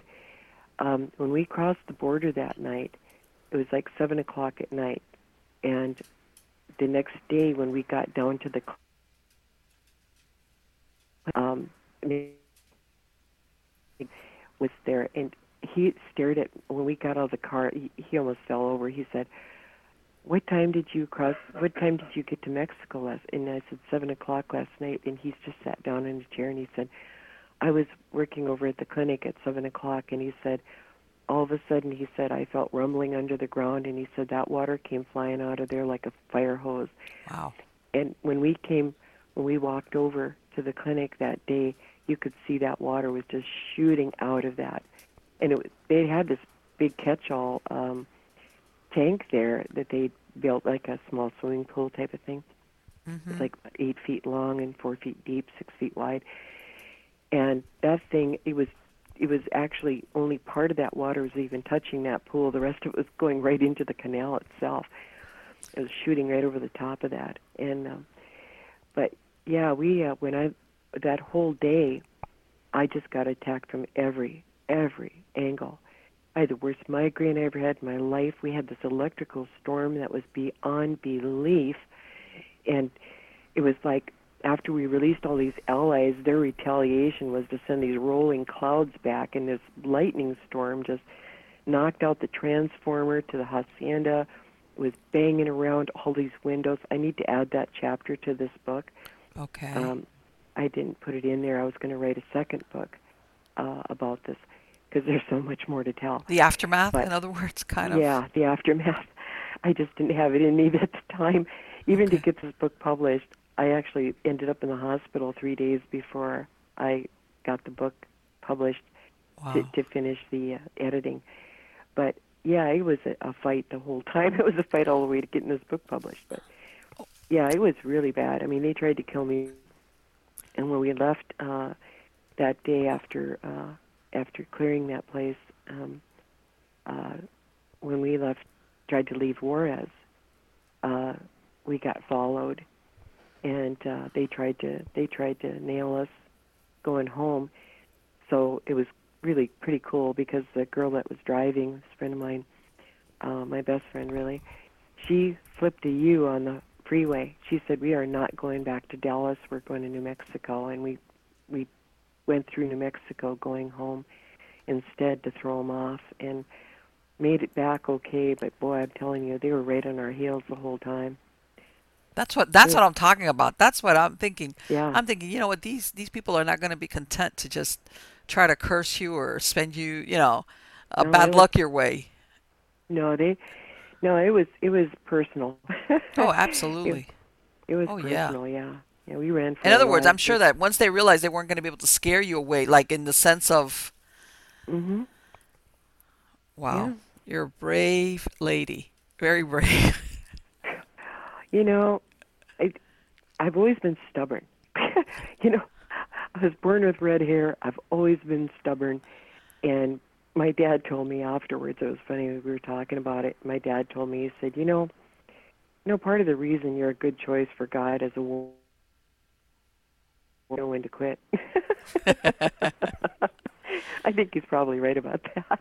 well, I mean, yeah, that's that's sometimes and I understand what you're saying. Sometimes it's one of those things that you, you know, as much as you want to prepare or anticipate, it's something that when mm. you're there, you figure it out when you're there. And well, yeah, yeah, because I had no idea what these people were really capable of. Truly, mm-hmm. I really didn't. I, you know, all like I said, all I'd ever done is read. read I knew some of the Castaneda stuff in there was kind of not real and you know, I even though I had known a lot of all uh, holy men and stuff, I knew what was real and what wasn't, and you know, so it wasn't like I was taking everything Castaneda said verbatim either. I mean, um, uh, I read them because I, God just was like, you need to read these, you know. Um, and I started the book out with that. I tell how I actually found that book to begin with, the first book he wrote. It was because Francisco actually appeared to me in this bookstore in Coronado Island, but he was already dead. I mean, not, he wasn't dead then. I mean, right. when this happened, this was like when I was like in my early 20s. I was 22 years old, and he appeared.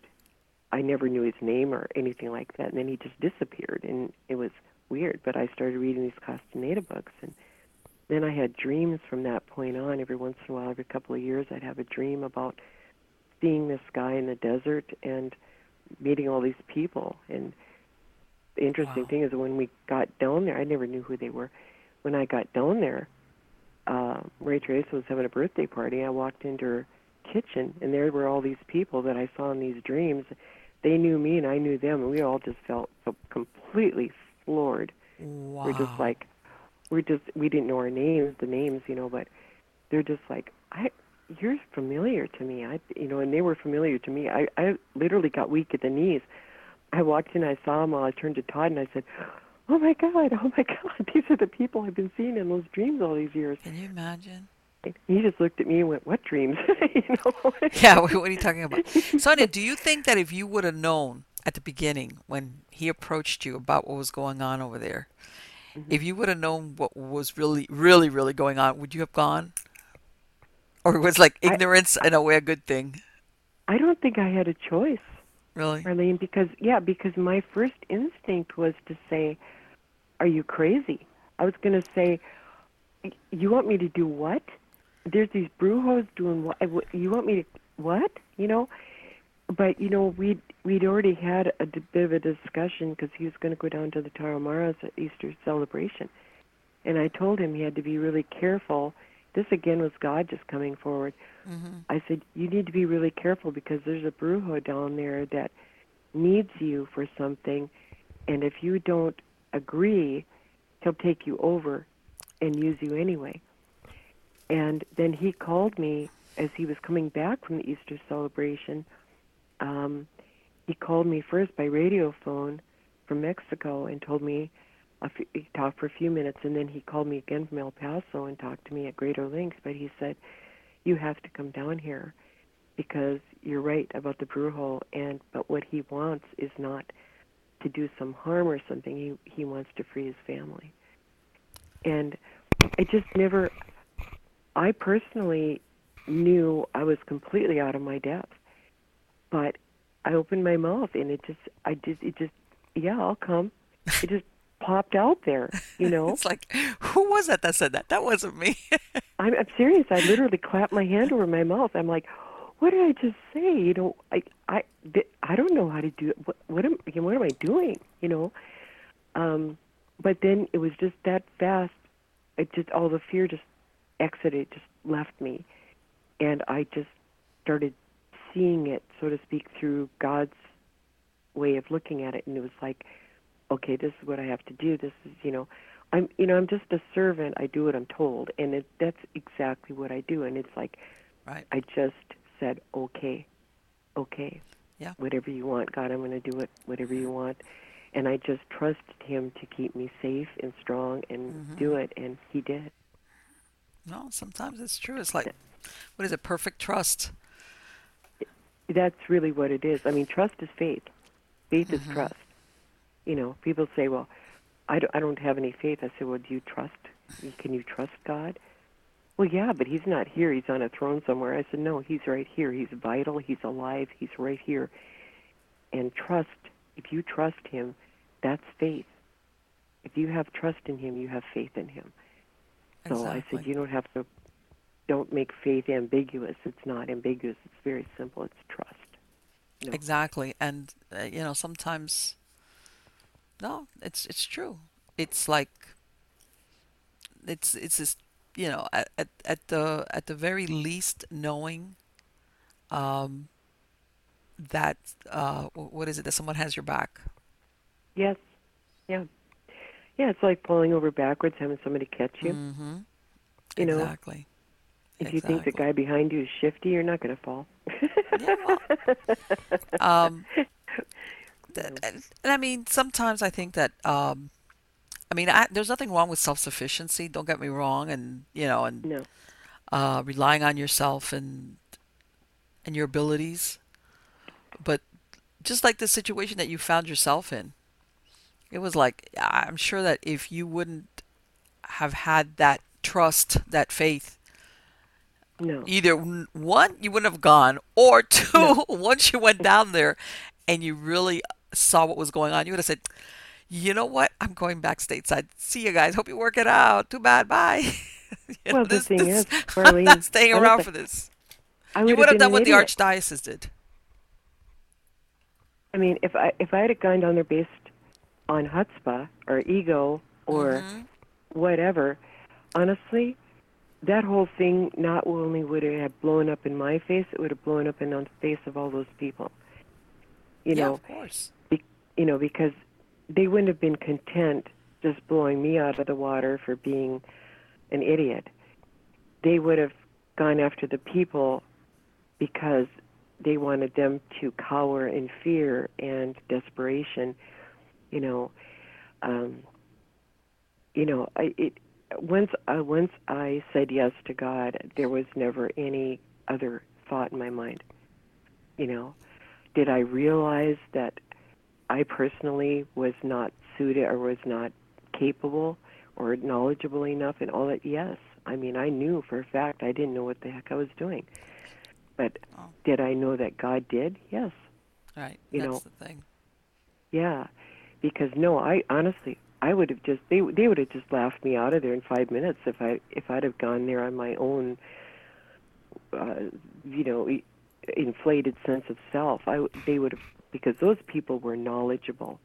They were mm-hmm. smart, they were educated, they were knowledgeable, and they knew way more than I did about any of this stuff. You know, well because you know, Gloria was a, a Brujeria practitioner. okay So, you know, I mean, she could have written books and tomes on the, on the subject.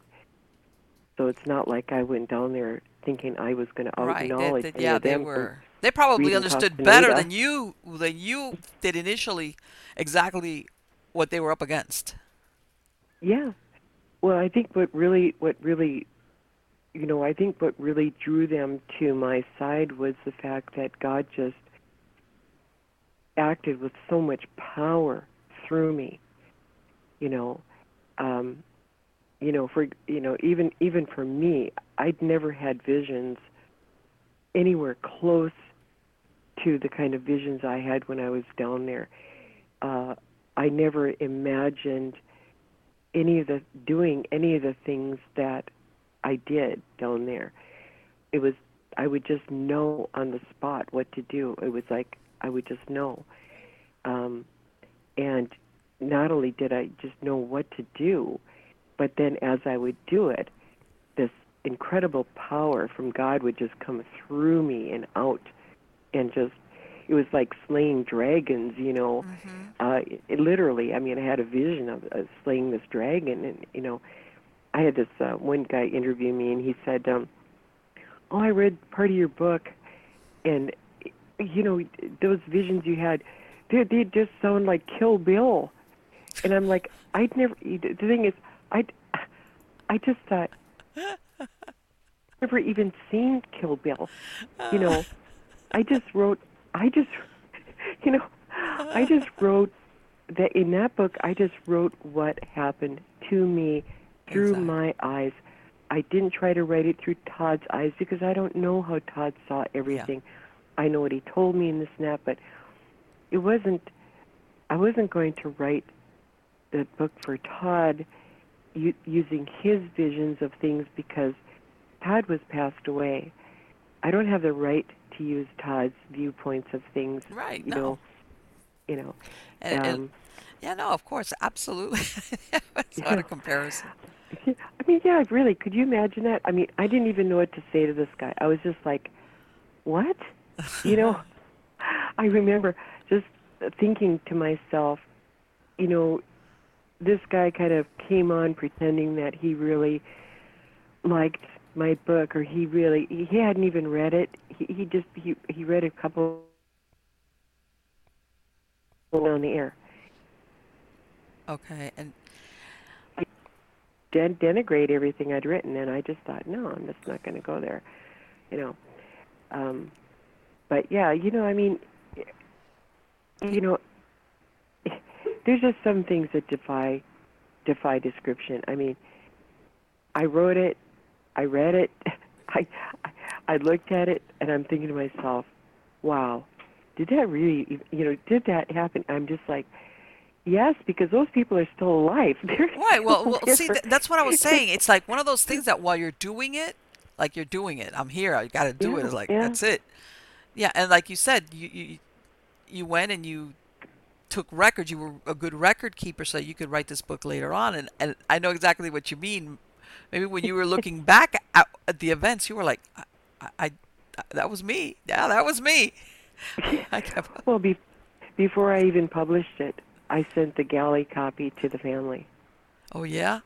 Yeah, yeah, because you know I wanted them to know what I was writing. I wanted them to read it. I wanted them to say if they didn't want this mentioned or that mentioned. I wanted, you know, because it was about them.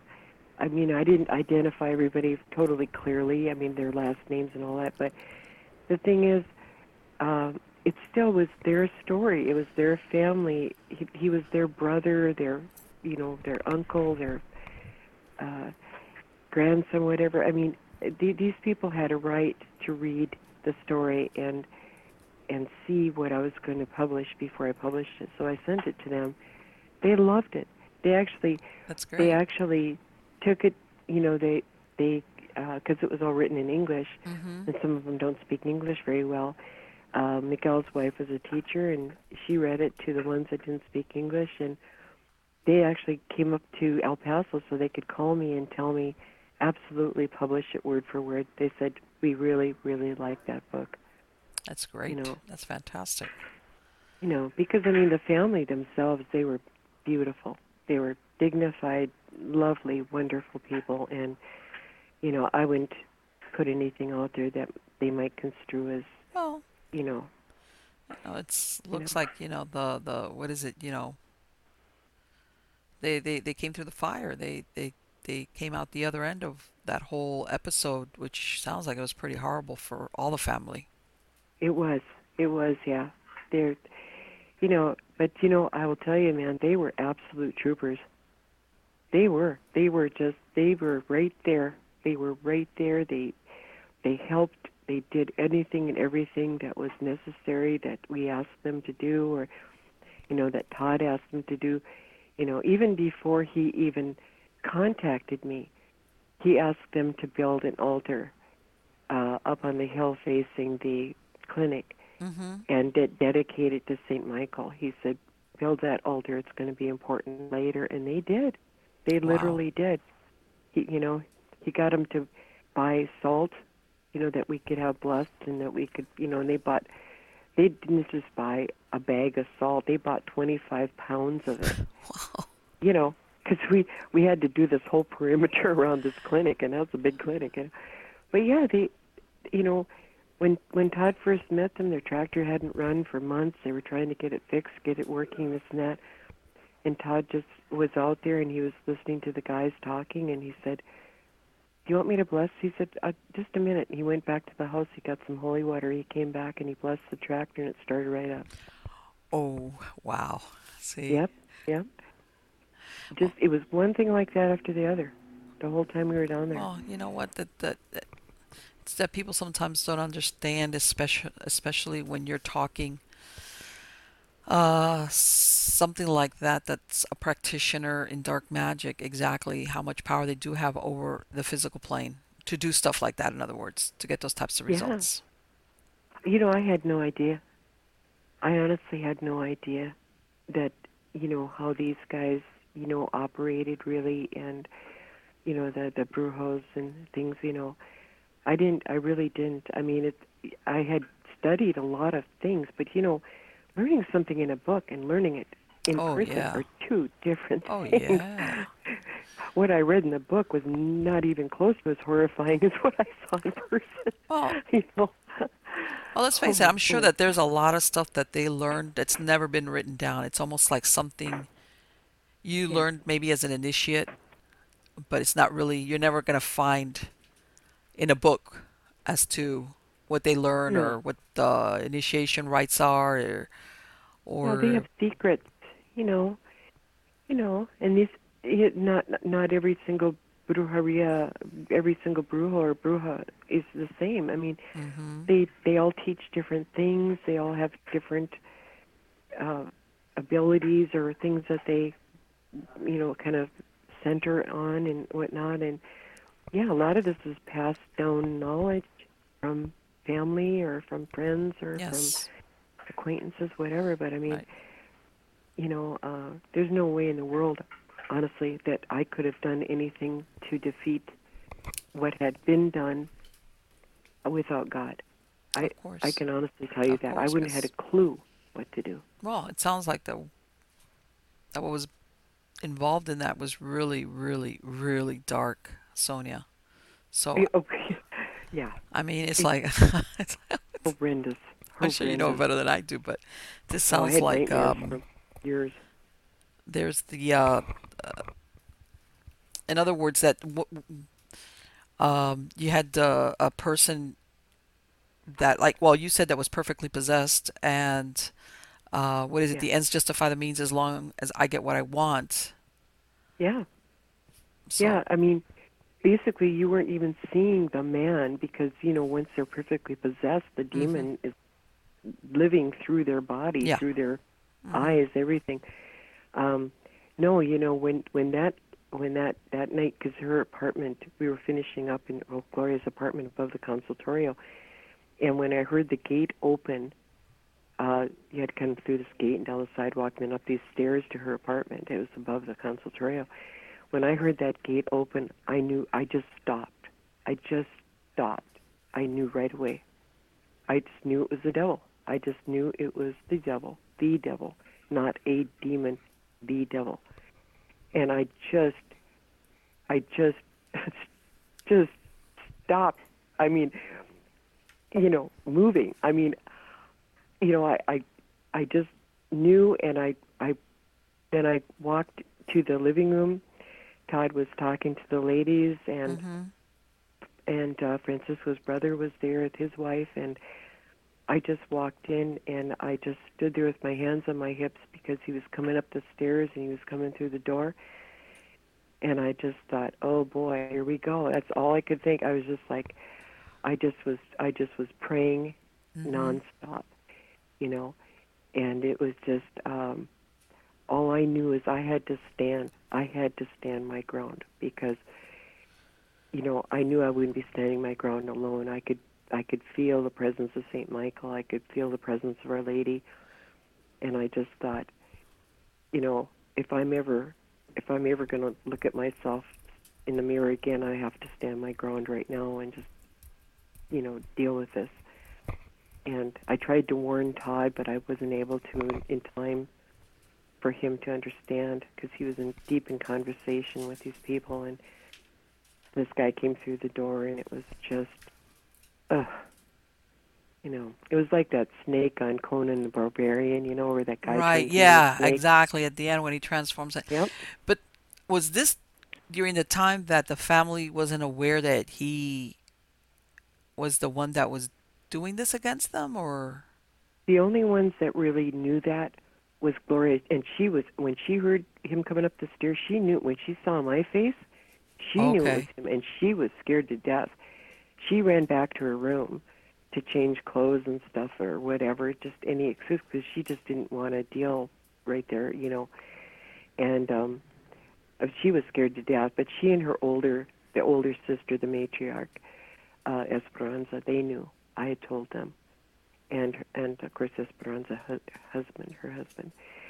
But um, it was really this guy, and um, nobody else. Well, Maria Teresa knew, but when they when he walked in, the look of shock on Maria Teresa's face was huge. Todd didn't even realize it was him because he just had his he's had his attention on other things and Mhm. um, but then when he, when Todd looked up and glanced up and saw me and just saw this unblinking stare, Okay. he just He was like, "Oh." yeah, kind of kind of red hair flying in the wind type look, you know. I mean, Uh-huh. and it, he just saw that he just saw that pose, which was not a usual pose for me, and I was just standing there, just staring at the sky, and just it was a kind of a eye fight, you know. Mhm. he was he was staring at me and I was staring at him and I mean you could have cut that with a knife it was just that thick that con just that total you know because he'd heard all about us and all this but you know he Yeah. figured it he came at the last minute then he could show uh, show everybody you know that we we had no power over him mm-hmm. and we didn't but boy St. Michael sure did I can imagine. That must have been like that was a you know you know when you see the westerns, you know, the gunfight.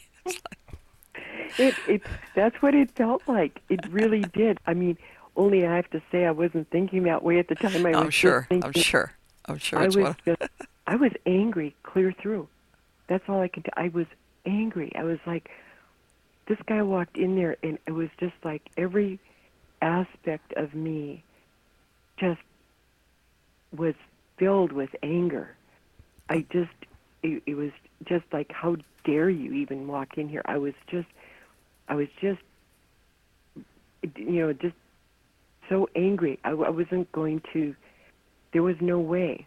I wasn't going to take one step. I wasn't going to move one muscle. I wasn't going to do one thing but just stand there and just challenge him. It was just, you know, uh, I don't know. I, I mean, it was an unusual feeling for me because I'm usually very upbeat and Mhm. um, positive. But I just was not going to back down. Not then. I didn't care what he did. I didn't. It didn't even. I didn't even think about what he was capable of doing. I just didn't care about anything. I just was so mad. Well, you know, it's like one of those things that you said. This is going to set the tone for, you know, if like I back down now, that's it. Yeah. It's Yeah, like- and there was no back down in me. I mean, honestly, you know, if if my ordinary personal self would have been trying to Right. do this, it would have been a, another story altogether. I, I think I probably would have joined Gloria in her bedroom with the door slammed. it's like, hold on, wait. oh yeah, because honestly, anybody with any common sense would have gotten the heck out of there. No, But it really, it- it's. I mean, I a lot of people could listen to the story that you're telling about what you went through, but in truth, it's scary. But it's really, I, I get this feeling that of danger. It was like it wasn't just it was danger on all levels. Is what I'm. Yeah. It was like danger on a soul level. Uh huh. Yeah. You know, it was like soul. Your, your. It was like every aspect of myself. It was like, you know, it's physical and mental and emotional and spiritual and, you know, your soul and everything was engaged in that fight at that moment. It's like, you know, and I just felt Saint Michael just kind of drop down over the top of me, you know, not like anything like that, but just like this, just huge angelic protection factor, and it was and at that point, then it was like this whole fight went on between Saint Michael and Lucifer. It mm-hmm. wasn't about me or about that guy or the body of that guy or whatever that this thing was using. It was about those two angels fighting each other, um, and uh, it was just uh, it, it was uh, magnificent. But at the same time, I mean, it was incredibly scary. I mean, Oh yeah, I can imagine. it, yeah, because I mean, I myself was hiding on the inside of there and just thinking, you know, my it, there was just this little aspect of myself that was kind of watching all this go on and and um, terrified, and then but the other aspect of me was just all devoted to God, and it wasn't going anywhere. And you know, um, by the time Todd realized it, he'd been wounded already. This guy was just uh, this Lucifer was just sending out these like kind of like like kind of like beams of energy, but you know, like you you couldn't really see them, but you kind of knew they were like red or something. It's just like I don't know how to describe it. I tried to describe it in the book, but it's like you know, and then the ones coming back from St. Michael. I guess maybe just because we connect red with the devil and blue with St. Michael, but to me it was like blue beams going back, and they were Wow. just firing shots back and forth. And I tried to step in front of Todd when he when he shot that one at Todd, and it bounced off of me, uh, and, and it hit Todd in the head. And then two years later, uh, Todd's uh, this guy hit Todd. Todd had a sinus infection, and he was coming up to our house for Thanksgiving, and this guy hit him in the left in his left ear. Um, and when he did that, uh, he punctured the eardrum, and the sinus infection went to his brain. at two o'clock in the morning, the next morning, they pulled the plug. He was brain dead. Oh God.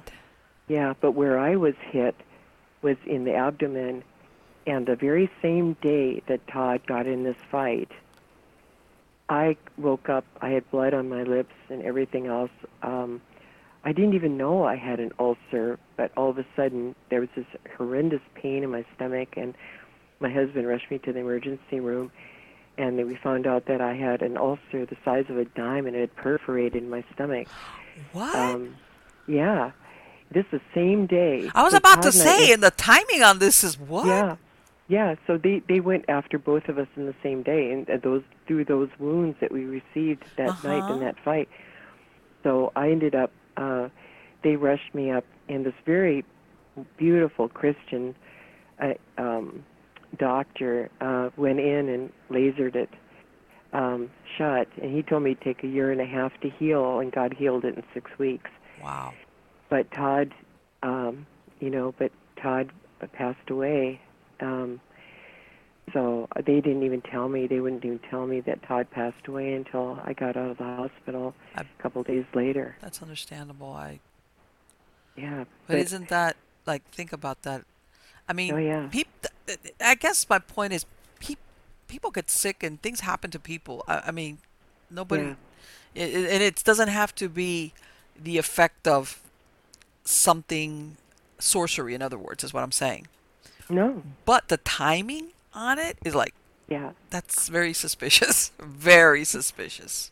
Well, you know, it it absolutely is because you know it it literally was where I was wounded and it was where he was yeah. wounded, and that's that was our weak point Right. and that's where he attacked that day and you know literally um you know god you know god is able to save me um but you know todd you know todd was weak um and uh not very well when he was there when he got to santa fe and Mhm.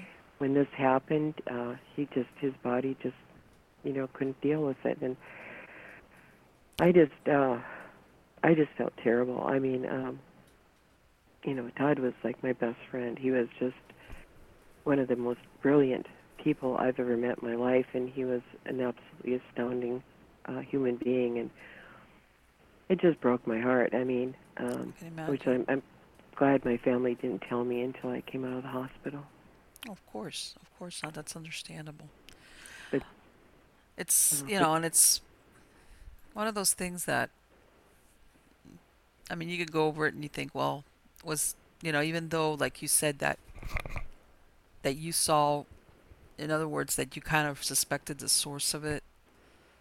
Um, but it's Oh, knew almost right like one of those agreements you come to. I imagine when you get involved in that type of work, that Well, you you know, know,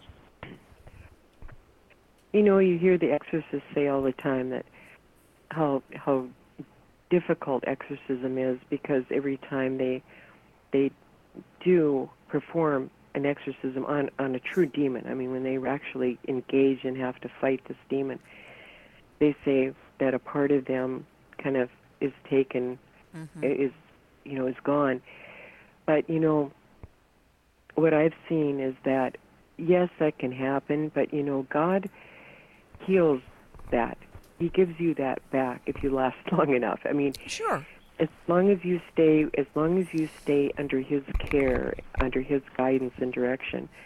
Um, God's healed me again and again and again. I mean, I've died several times on operating tables, and God's brought me back, and different things. Well, I've never seen God not repair what was right. In other wounded. words, that you know he he's got your back.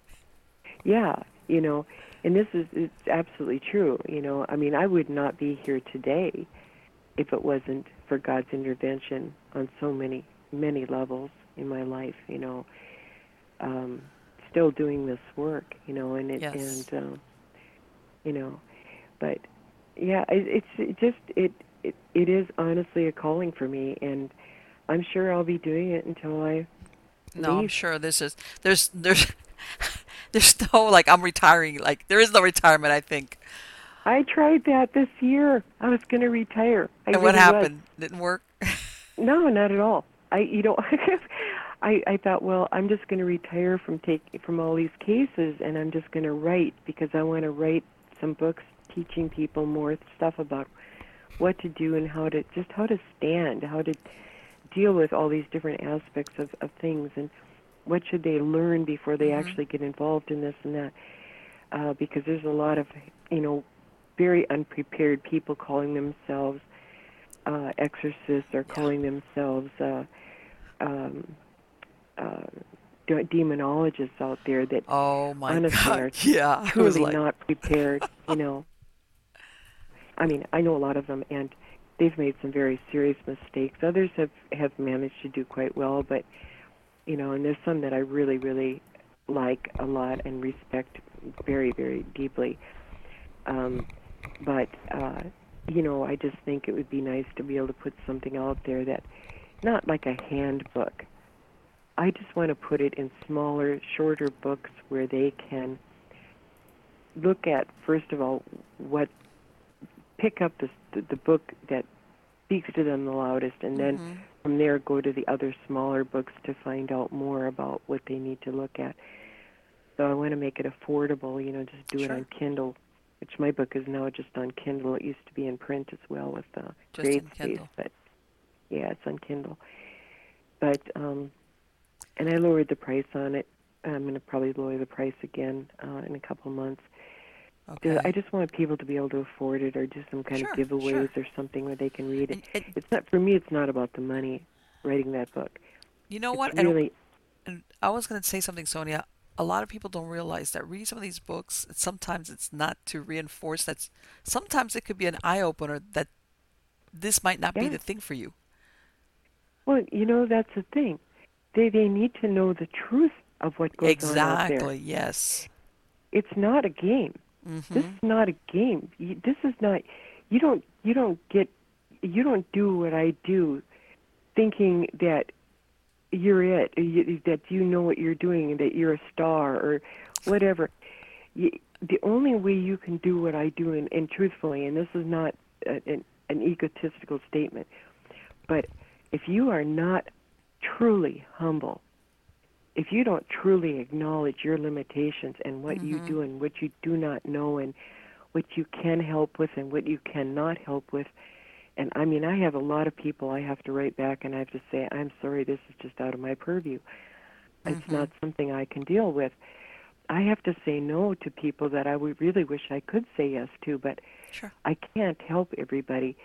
Mm-hmm. So if you if you're not, you know, ego is the antithesis of God. So if you're if you're if you don't approach this in a way that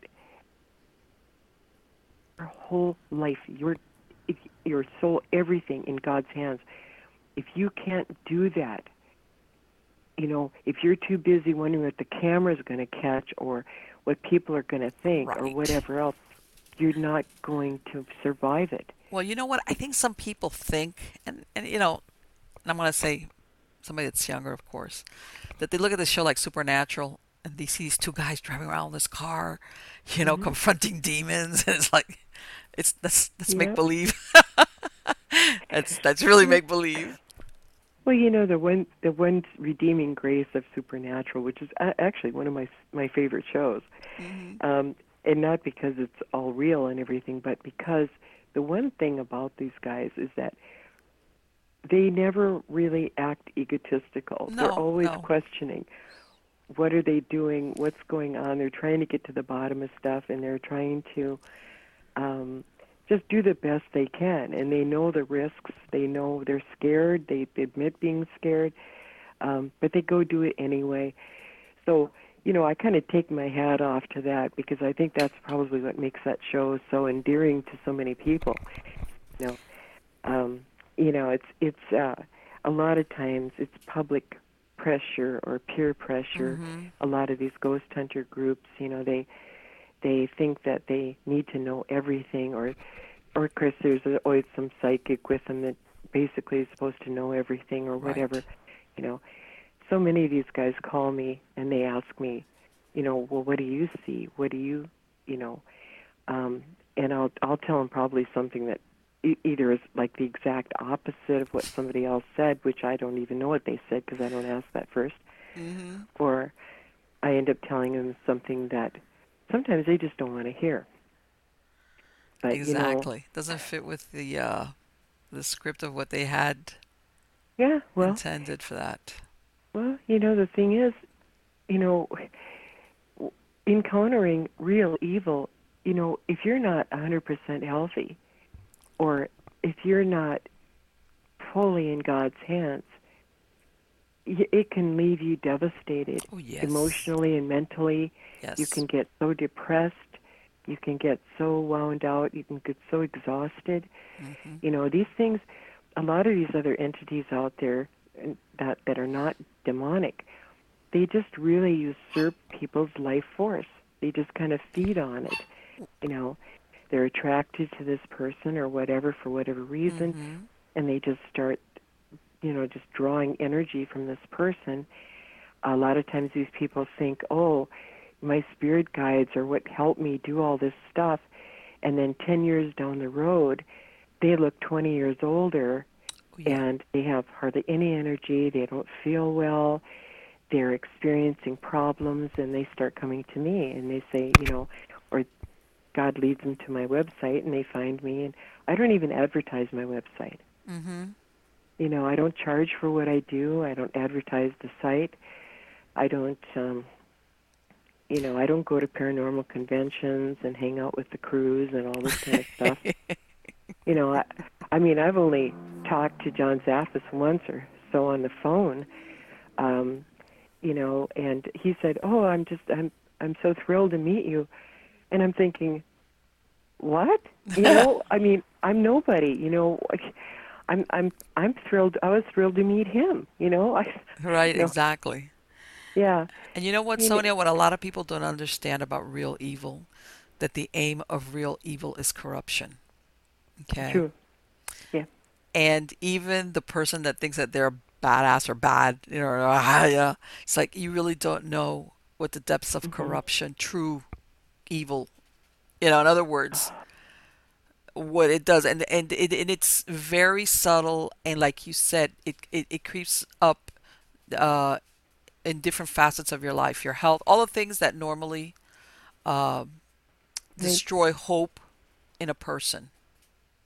Yes, they, de- it destroys. It's like you never, you feel like you'll never be happy again. hmm Exactly. It just sucks everything out of you. And you know, a lot of these people that belong to these secret societies and they're into all this magic and we're talking grown adult people that you would never dream in a million years would be running around doing spells, wearing robes and all this craziness. Uh-huh. But I'll tell you, these people, they really reap what they sow. They don't realize it at the time. They're after power, they're after money, they're Yeah. after control or whatever. They belong to these, you know, old mystery schools or all these Mhm. different things like this and they go after people and but you know, the destruction starts to happen with them and it goes down through their family Oh yeah. and it can carry through with them for many, many years and Yes. you know, just ruin their lives, ruin everything uh, about them. You Yeah. know, I People I don't realize sometimes that that that uh, vows sometimes that you make or your ancestors, you know, your ancestors make do bind the family. well, you know, they say, you know, I've heard people say, well, you know, God says that, you know, he he'll forgive the the sins of the fathers and all this stuff and remember them no more. Yes, but that's only if they repent There you go. And if they confess those and they're penitent, truly penitent, then God forgives those sins and they they and he doesn't remember them anymore. But but if they don't, if they're not penitent and they don't confess those and they they just uh wait until they're dying and they go, well, you know, I'm kind of sorry about all that stuff, you know, uh, let me go to heaven anyway. I I don't really know how all that works. All I know is that there are still families out there dealing with the sins of the fathers, and there's things that come at them, and these are totally innocent people. They have Mm-hmm. yeah, no that's what I'm idea. saying. Sometimes they're unaware. They're Yeah. unaware. and they'll call me up. Why is this happening to me? What did I ever do? You know, Mm-hmm. Right, yeah. I didn't do anything. I wasn't into this kind of stuff or that kind of Mhm. stuff. Or why am I being, you know, bombarded with this and that and the other thing? So Mhm. You kind of have to research. Sometimes it's just because the person is a really, really good soul and they're being Yeah. tested. Yeah. And other times it might be something coming back from lineage. Who knows? It, it, it, it, I mean, there's, like, and I'm sure you, better than anybody else, sometimes know that it's a case by case basis. Absolutely. Uh, Every case is different. Why certain things happen to certain people or to certain families, or Yep. Sometimes beyond one generation to the other. Um, sometimes it was something done on purpose. Sometimes it was Mhm. something not done on purpose, but still with the same result. Yeah. Um, It actually it could be completely accidental. yeah, hmm It can be completely accidental. It, it's not. I never judge as to why it happened. I don't. I may look for the cause of it, but I don't ever tell people, "Oh, it's your fault because you did this or that," because it is not for me to do that. no, you're I you're that never that kind of No. blame thing that, that that's not part of a solution uh, of any type, especially if you're trying to help somebody. No. I mean, let's face it, that doesn't set the stage for, for you know, No. like you said, especially I imagine, like you said, if people are contacting you when maybe they're at their rope's end or they just ha- have can't Yeah. figure out why things have happened, maybe in their own lives or in their families' lives, that they're like, okay, Yeah. I know something's going on, I just don't understand what it is. Well, yeah, and you know, there's times where it's really not even spiritual. Mm-hmm. it's just it's just that everybody's growing apart everybody you know things are just falling apart in other ways i mean you know i do a lot of counseling uh with people and uh a lot of there are quite a number of people that were they're they're noticing things on a seemingly spiritual level because their own personal grounding or their their solidness or whatever has started to show cracks underneath. So now they're starting to see the effects of it in different ways of disturbances, you know, within their home or their themselves or their minds or how they're thinking or whatever. But excuse me, goodness sake, I'm sorry. It's okay. But the uh, but the truth of the matter is that there's so many other ways that people's lives can be affected Mm-hmm. by just simply making wrong choices Sure. or or having choices foisted upon them one way or the other. Yeah. Um, you know, we don't set the tone of the economy. The economy sets the tone of our lives. Right. Um, and you know, there's so many different things that go on, and so, you know, I just I, you know, I, I guess maybe that's one of the reasons I made sure I was well educated so I would understand all these other factors. Sure. But um, you know, I think when it's all said and done, if you stay close to God and you really love Him and you commit yourself to letting Him drive the car, so you give Him the keys, you know, let Him commit commit yourself to letting Him really guide you through your life. Um, no matter what else comes at you, God will always find a solution for it, and it might be at the last minute, you know, Yeah. but He always finds a way to lead you out of that dark valley, you know. Yes. Um, and uh, I think uh, of all the things that I could tell people, just read the 23rd Psalm because where it says in there, He restoreth my soul. You know, He leadeth me through this valley. He restoreth my soul. That's probably the most important psalm to me in the entire Bible because it gives you, it tells you, yes, you're going through all this, but yes, here not only is hope, but a promise. It's a promise, you know, and He'll lead you through this, and He'll bless you in ways you didn't even see coming or even thought were possible. But you have to keep your eyes on God. Don't don't put your attention all on the world and what it's throwing at you because that's always a distraction. Just keep your eyes on God and just say, no matter what the world's doing, it, it's going to do it whether I'm Yeah. mad at it or happy with it or what. Exactly. You know, you just keep your eyes on God. As important as we think we in front of are, it's like, um, and we, by this I don't mean to minimize because I do think that each individual person is important. But like you Mhm. said, some things are going to happen regardless of um, what's going on with you or not. So it's Mhm. like, yeah, you want to concentrate on yourself within, I mean, we don't live by ourselves, you know, you just, you don't want to cut off communication with the rest of humanity. But at the same time, really the only one that you are in control of is yourself and your actions. That's right. So That's right. it's yeah, it's it's and and I think a lot of times people make the mistake of thinking that um, if you're if if let's say they they believe that they're spiritually okay, what Mhm. whatever their belief system is, and by this I don't mean anything that's dark. That mm-hmm. bad things don't happen, or you run into problems, or you run into stressful things, and it's like that's if you're here, this is this this is going to be part of your life. But like you said, I think that that hopefulness, that knowing that there's a light at the end of the tunnel. Some things are very stressful, like a couple of days. Some things, depending on what's going on, it could be a question of days, months, sometimes even years. But to know always that you're going to come out the other end and you're going to be okay. Exactly.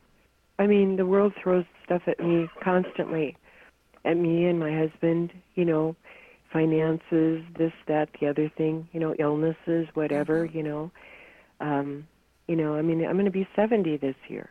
You know, uh, and the thing is, um, if we if we put our attention on the world instead of God, we would find ourselves just overwhelmed in a minute. Yes, I believe Um, yeah, because I mean, there's just really no way around that. I mean, uh, I don't know. I it, over over the years, you know, I've, I've there's been times where I got mad at God, or that I got rebellious, or that.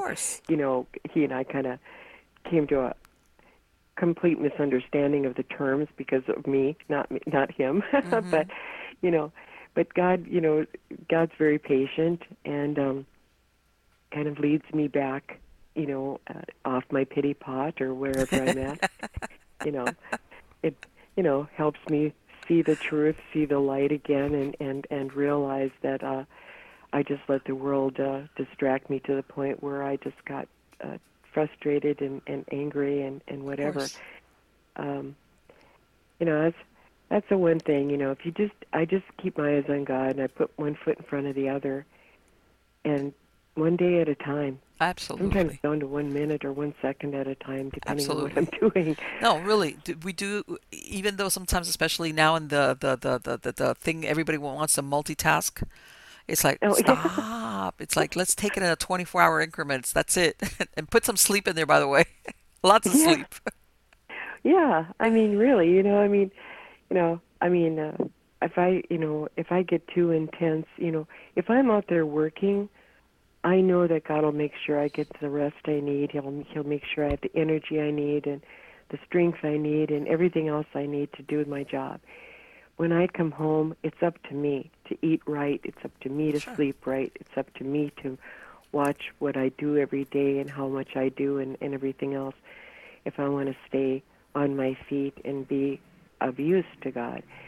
Uh, so yeah, I think uh, we just have to. Uh, we just have to kind of look, uh, you know, at the heart of God and just know that that's that's the one anchor, you know, that will that will lead you back to home. You know, it's kind of like following the North Star if you're in a boat, you know, mm-hmm. and it's just the one thing that keeps the rest of the ocean at, you know, calm, and oh. you you get to sail through, you know. Well, it's it's it's almost like um, it's almost like what's in your heart is between you and the divine, between you and God. Mm-hmm. It's not what you do in front of people or when you've got an audience no. or you're. It's like no. what do you do when nobody's watching, when there are no witnesses? Do you do the right yes. thing? Absolutely true. Yeah. You know, I I tell people all the time, you know, my my reverendship, so to speak, is it's secular. It's just simply a legal protectionism situation for mm-hmm. my clients. Um, it, it's le- you know, it, even though it's a secular ordination, it's right. legal in all 50 states. It keeps me from having to talk about the people I see or the things that where I go or right, you know, um, to protect them. But you know, I'm not a minister per se, uh, like a preacher. I'm not mm-hmm. a preacher.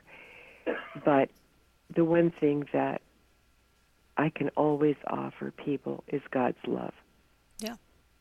Because it's really God's love that's going to lead them out. It's God's love that gave gives us the authority to deal with the demons in the first place and the devil, and it's God's love that leads us out of the trouble that we're we find ourselves in.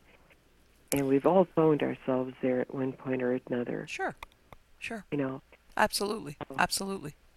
And and uh, sometimes it doesn't have to be a supernatural situation either. Mm-mm. It just it's just no living in let's say in today's world. You know, there's a lots of pitfalls that can trip up a person emotionally, psychologically, uh, mentally. There's a lot of things that sometimes when especially if if um, if you think that you don't see a solution in other words yeah yeah that kind of thing uh, yeah it's it's it's for all all our technologies and advances which I like a lot by the way there's also a lot of pitfalls that have come with it as far as what it does to the human psyche and emotions and and everything that make us uh, whole human beings exactly you know, every day they discover new things in medicine. They discover new things here, there, whatever. You know, mm-hmm. you know. And uh, when I was born in 1948, we didn't have a television. You know, yeah. we didn't get a TV till I was 12 years old. Yeah. You know, so I mean, all of these different changes and things. Uh, you know, you can, you can fight. You live your world by fighting the world. Right. And basically just spiral yourself right into a dark hole. Right. Or you can embrace what's going on in the world and just try to lift it up, you know, instead of, you know, letting uh, you know, it's just kind of like fighting the bully. You know Right? Exactly. like, This is like this is what where you're at. This is the moment yeah, you're living. right. Uh, and it is what it is. Yeah. You know, that's why I just said I just I just keep my eyes on God and put one foot in front of the other. Exactly. You know, and if I need my website, you know, I used to build websites, but I can't do it now because I I can't possibly keep up with the technology. No, that's the thing. Yeah, no, technology speeds right along. It's like sometimes Yeah, it's like, what? know. They're changing that again? It's like, are you kidding me? Yeah, I know. And let's let's face it, as humans beings, we're just just as by our nature, even the younger generations, by our nature, we're resistant to change. So I, I think that's why that's there's a lot of stressed out people walking around, even young people, for all that they're like onto everything. Yeah, there's sometimes so much change. I think is is uh, what stresses people out so much. But you that's know, that's asked, that's another show. Anyway, Sonia, asked, thank you so so much for spending this time. welcome. It has been absolutely wonderful. I love talking to you because um, your perspective, your experience, um, that story that you were telling about what happened with you in Juarez, that's like I'm thinking about. it, I'm like, I don't know, man. I think I would have been like, uh, I I think I'm going home now. I would have been out of there. Trust me. I don't want to Trust do this me. anymore. It's not that the thought didn't occur to me, Marlene. It just it did, but at the same time, I I knew I know, I it, know. I'm, I'm. That's why I'm saying it's like you're a brave lady stop. because I would have been like, what?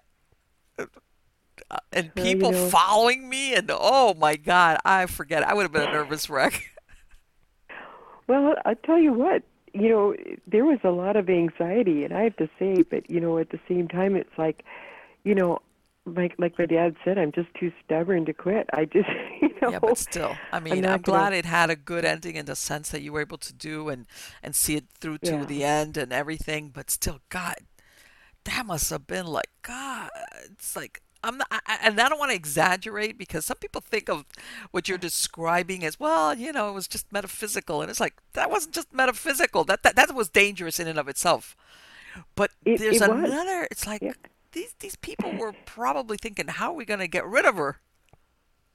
We can't scare her Yes, off. Oh my! they tried poisoning me. See, hmm see what I mean? I was- Yeah, they tried that. You know, they.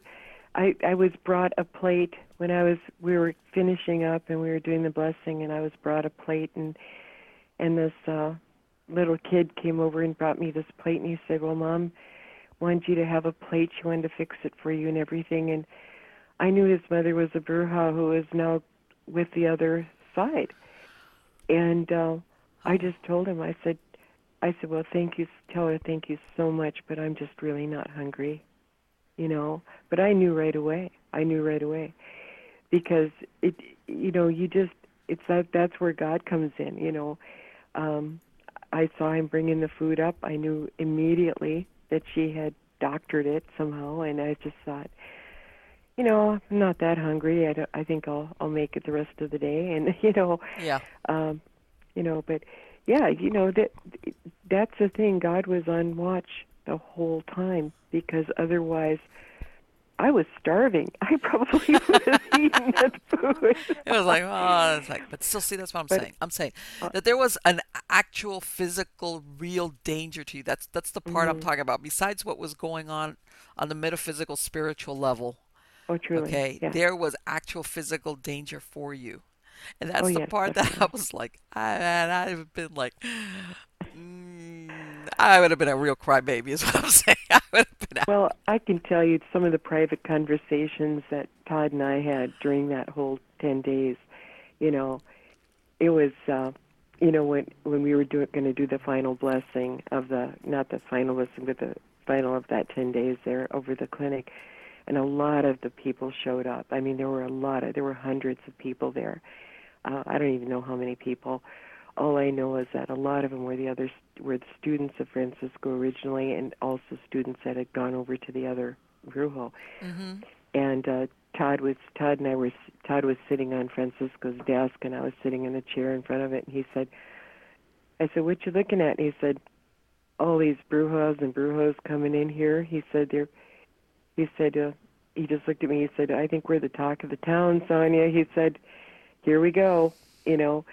And, you know, he and I just looked at each other for a minute, and both of us were thinking, if we'd have both known what was going to ha- take place, would we have still come? We were actually thinking that in our heads. And Yeah. he looked at me and he, we didn't even say it out loud. We were at this point we were like thinking each other's thoughts almost. Yeah. He just looked at me and he said, "Yeah, I I had to come." And I said, "Me too." And he said, "Well, let's go finish it." And I said, "Okay." And we walked out the door. Yeah, but but I'll tell you, it was, yeah. Believe me, we thought it. We did. You know. Uh, okay, well, you know what? Like I said, I'm glad that had a happy ending and that it was resolved. But Yeah. nonetheless, uh, hats off to you. well, I mean, thank you. you were very much. brave. Um, Sonia, again, thank you so much, and uh, I want to wish you the best of luck. I hope you write that other book. I would love to Well- uh, to bring you back on and we can discuss it because, oh my God, I can imagine you must you've got several books inside of you waiting to be written.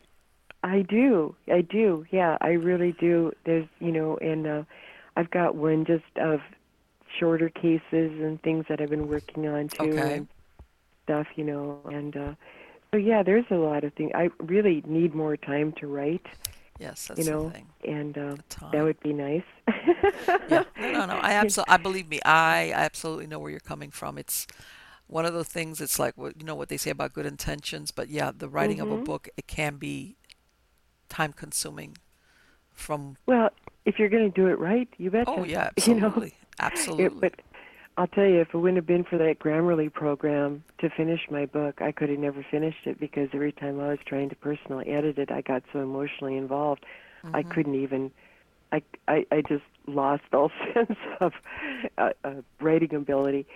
But once I got the Grammarly program, I was able to sit back dispassionately and and look at it and and, and roll. Um, but you know, uh, that was. Um, you know that that's that was what it took to finish and um I was really glad for that because then I didn't really have to feel it. I could just write it. You know what I mean? I could, Yeah, I well, could know, edit. there's always a practical cleanly. aspect to it, but yeah, it's a it's a especially when you're recounting something like what you're you know what what's Ugh. inside that book. Uh, it just just the memories alone were just overwhelming. Okay, Sonia. So again, I want to wish you the best of Mm. luck. Again, thank you so much. It has been wonderful, wonderful, absolutely wonderful to speak to you. Well, Come on your show and I really appreciate it. And No, absolutely, it was my pleasure. Totally my pleasure. Thank you so much. well, you take care of yourself and have a good time and um, God bless and keep you safe. Thank you. Likewise. Thank you. Okay. Bye bye. Bye bye. Wow. Let me tell you something. Talk about an engrossing story. You know what? If you saw this on a show, I think that's how. As a matter of fact, I was thinking when we were talking about that thing about supernatural, I'm thinking, you know, of course, Sam and Dean, they're nice looking young men that drive around in this great looking older automobile all over the United States. But in a way, Sonia is kind of like a supernatural, but the, the, but the real world supernatural. Think about it. Okay. And, you know, I'm glad you pointed out the obvious, which was a lot of people dabble in the paranormal or dabble calling themselves demonologists or dabble in the dark thinking that they could take it on and they really don't know what they're doing. They don't know. And I'm, I I really do hope she writes the book about. I mean, not the one about the cases, other cases she's had, but about what's involved in this work. Because as you could tell, even when she was young and she had this calling, she had a really hard time finding a source of somebody that would guide her or just give her an answer, give her a straight answer. It wasn't until it sounds like she was a teenager that she kind of like moved in the right direction with it, or you know, I had somebody that says, "Okay, uh, I'm going to instruct you," and um, and I wasn't kidding. I think that what would be great if she wrote that book would be not only to convince people if they're on the right track, but for others that have this, I don't know what they've got going on in their head, give them like a reality check and say, this is not what you think it is. And they might say, you're right.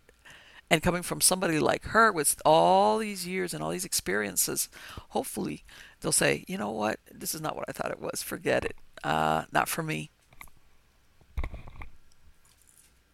Because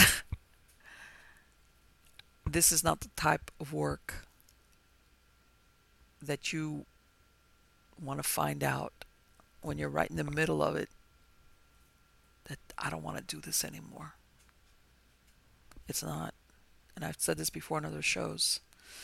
You know, there's a lot of things that can happen in the metaphysical or supernatural world that don't have to be totally malevolent or dark or demonic.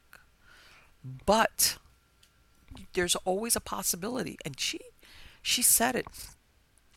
You know, when you have a vortex or you have a person that's uh, attracts uh, ghosts or spirits or whatever you want to call it, uh, it's almost like a, a beacon sometimes to demonic forces to find out what's going on with this person. Are they pure? Uh, are do, do do they have the ability of connecting to the other side? And the reason I think that that happens is that they're hoping they're going to come across somebody that number one doesn't know how to protect themselves or that they can fool which is what they do. Uh, you know, you've heard a lot of these stories about people that uh, uh, get into the Ouija board, which the, the, Ouija board in and of itself is not the bad thing. It's people that sometimes have really good abilities, not knowing what they're doing, and then what they actually uh, accept or invite in sometimes is they're unprepared to deal with it. And I think that's where, where she was saying that sometimes um, people that are surrounded sometimes by spirits that that they they might get in other words they, they get the attention that they really don't want. And that's what i'm saying. I hope she writes this book because let me tell you something that was a really good explanation about what can happen um, to somebody that get, gets involved with this.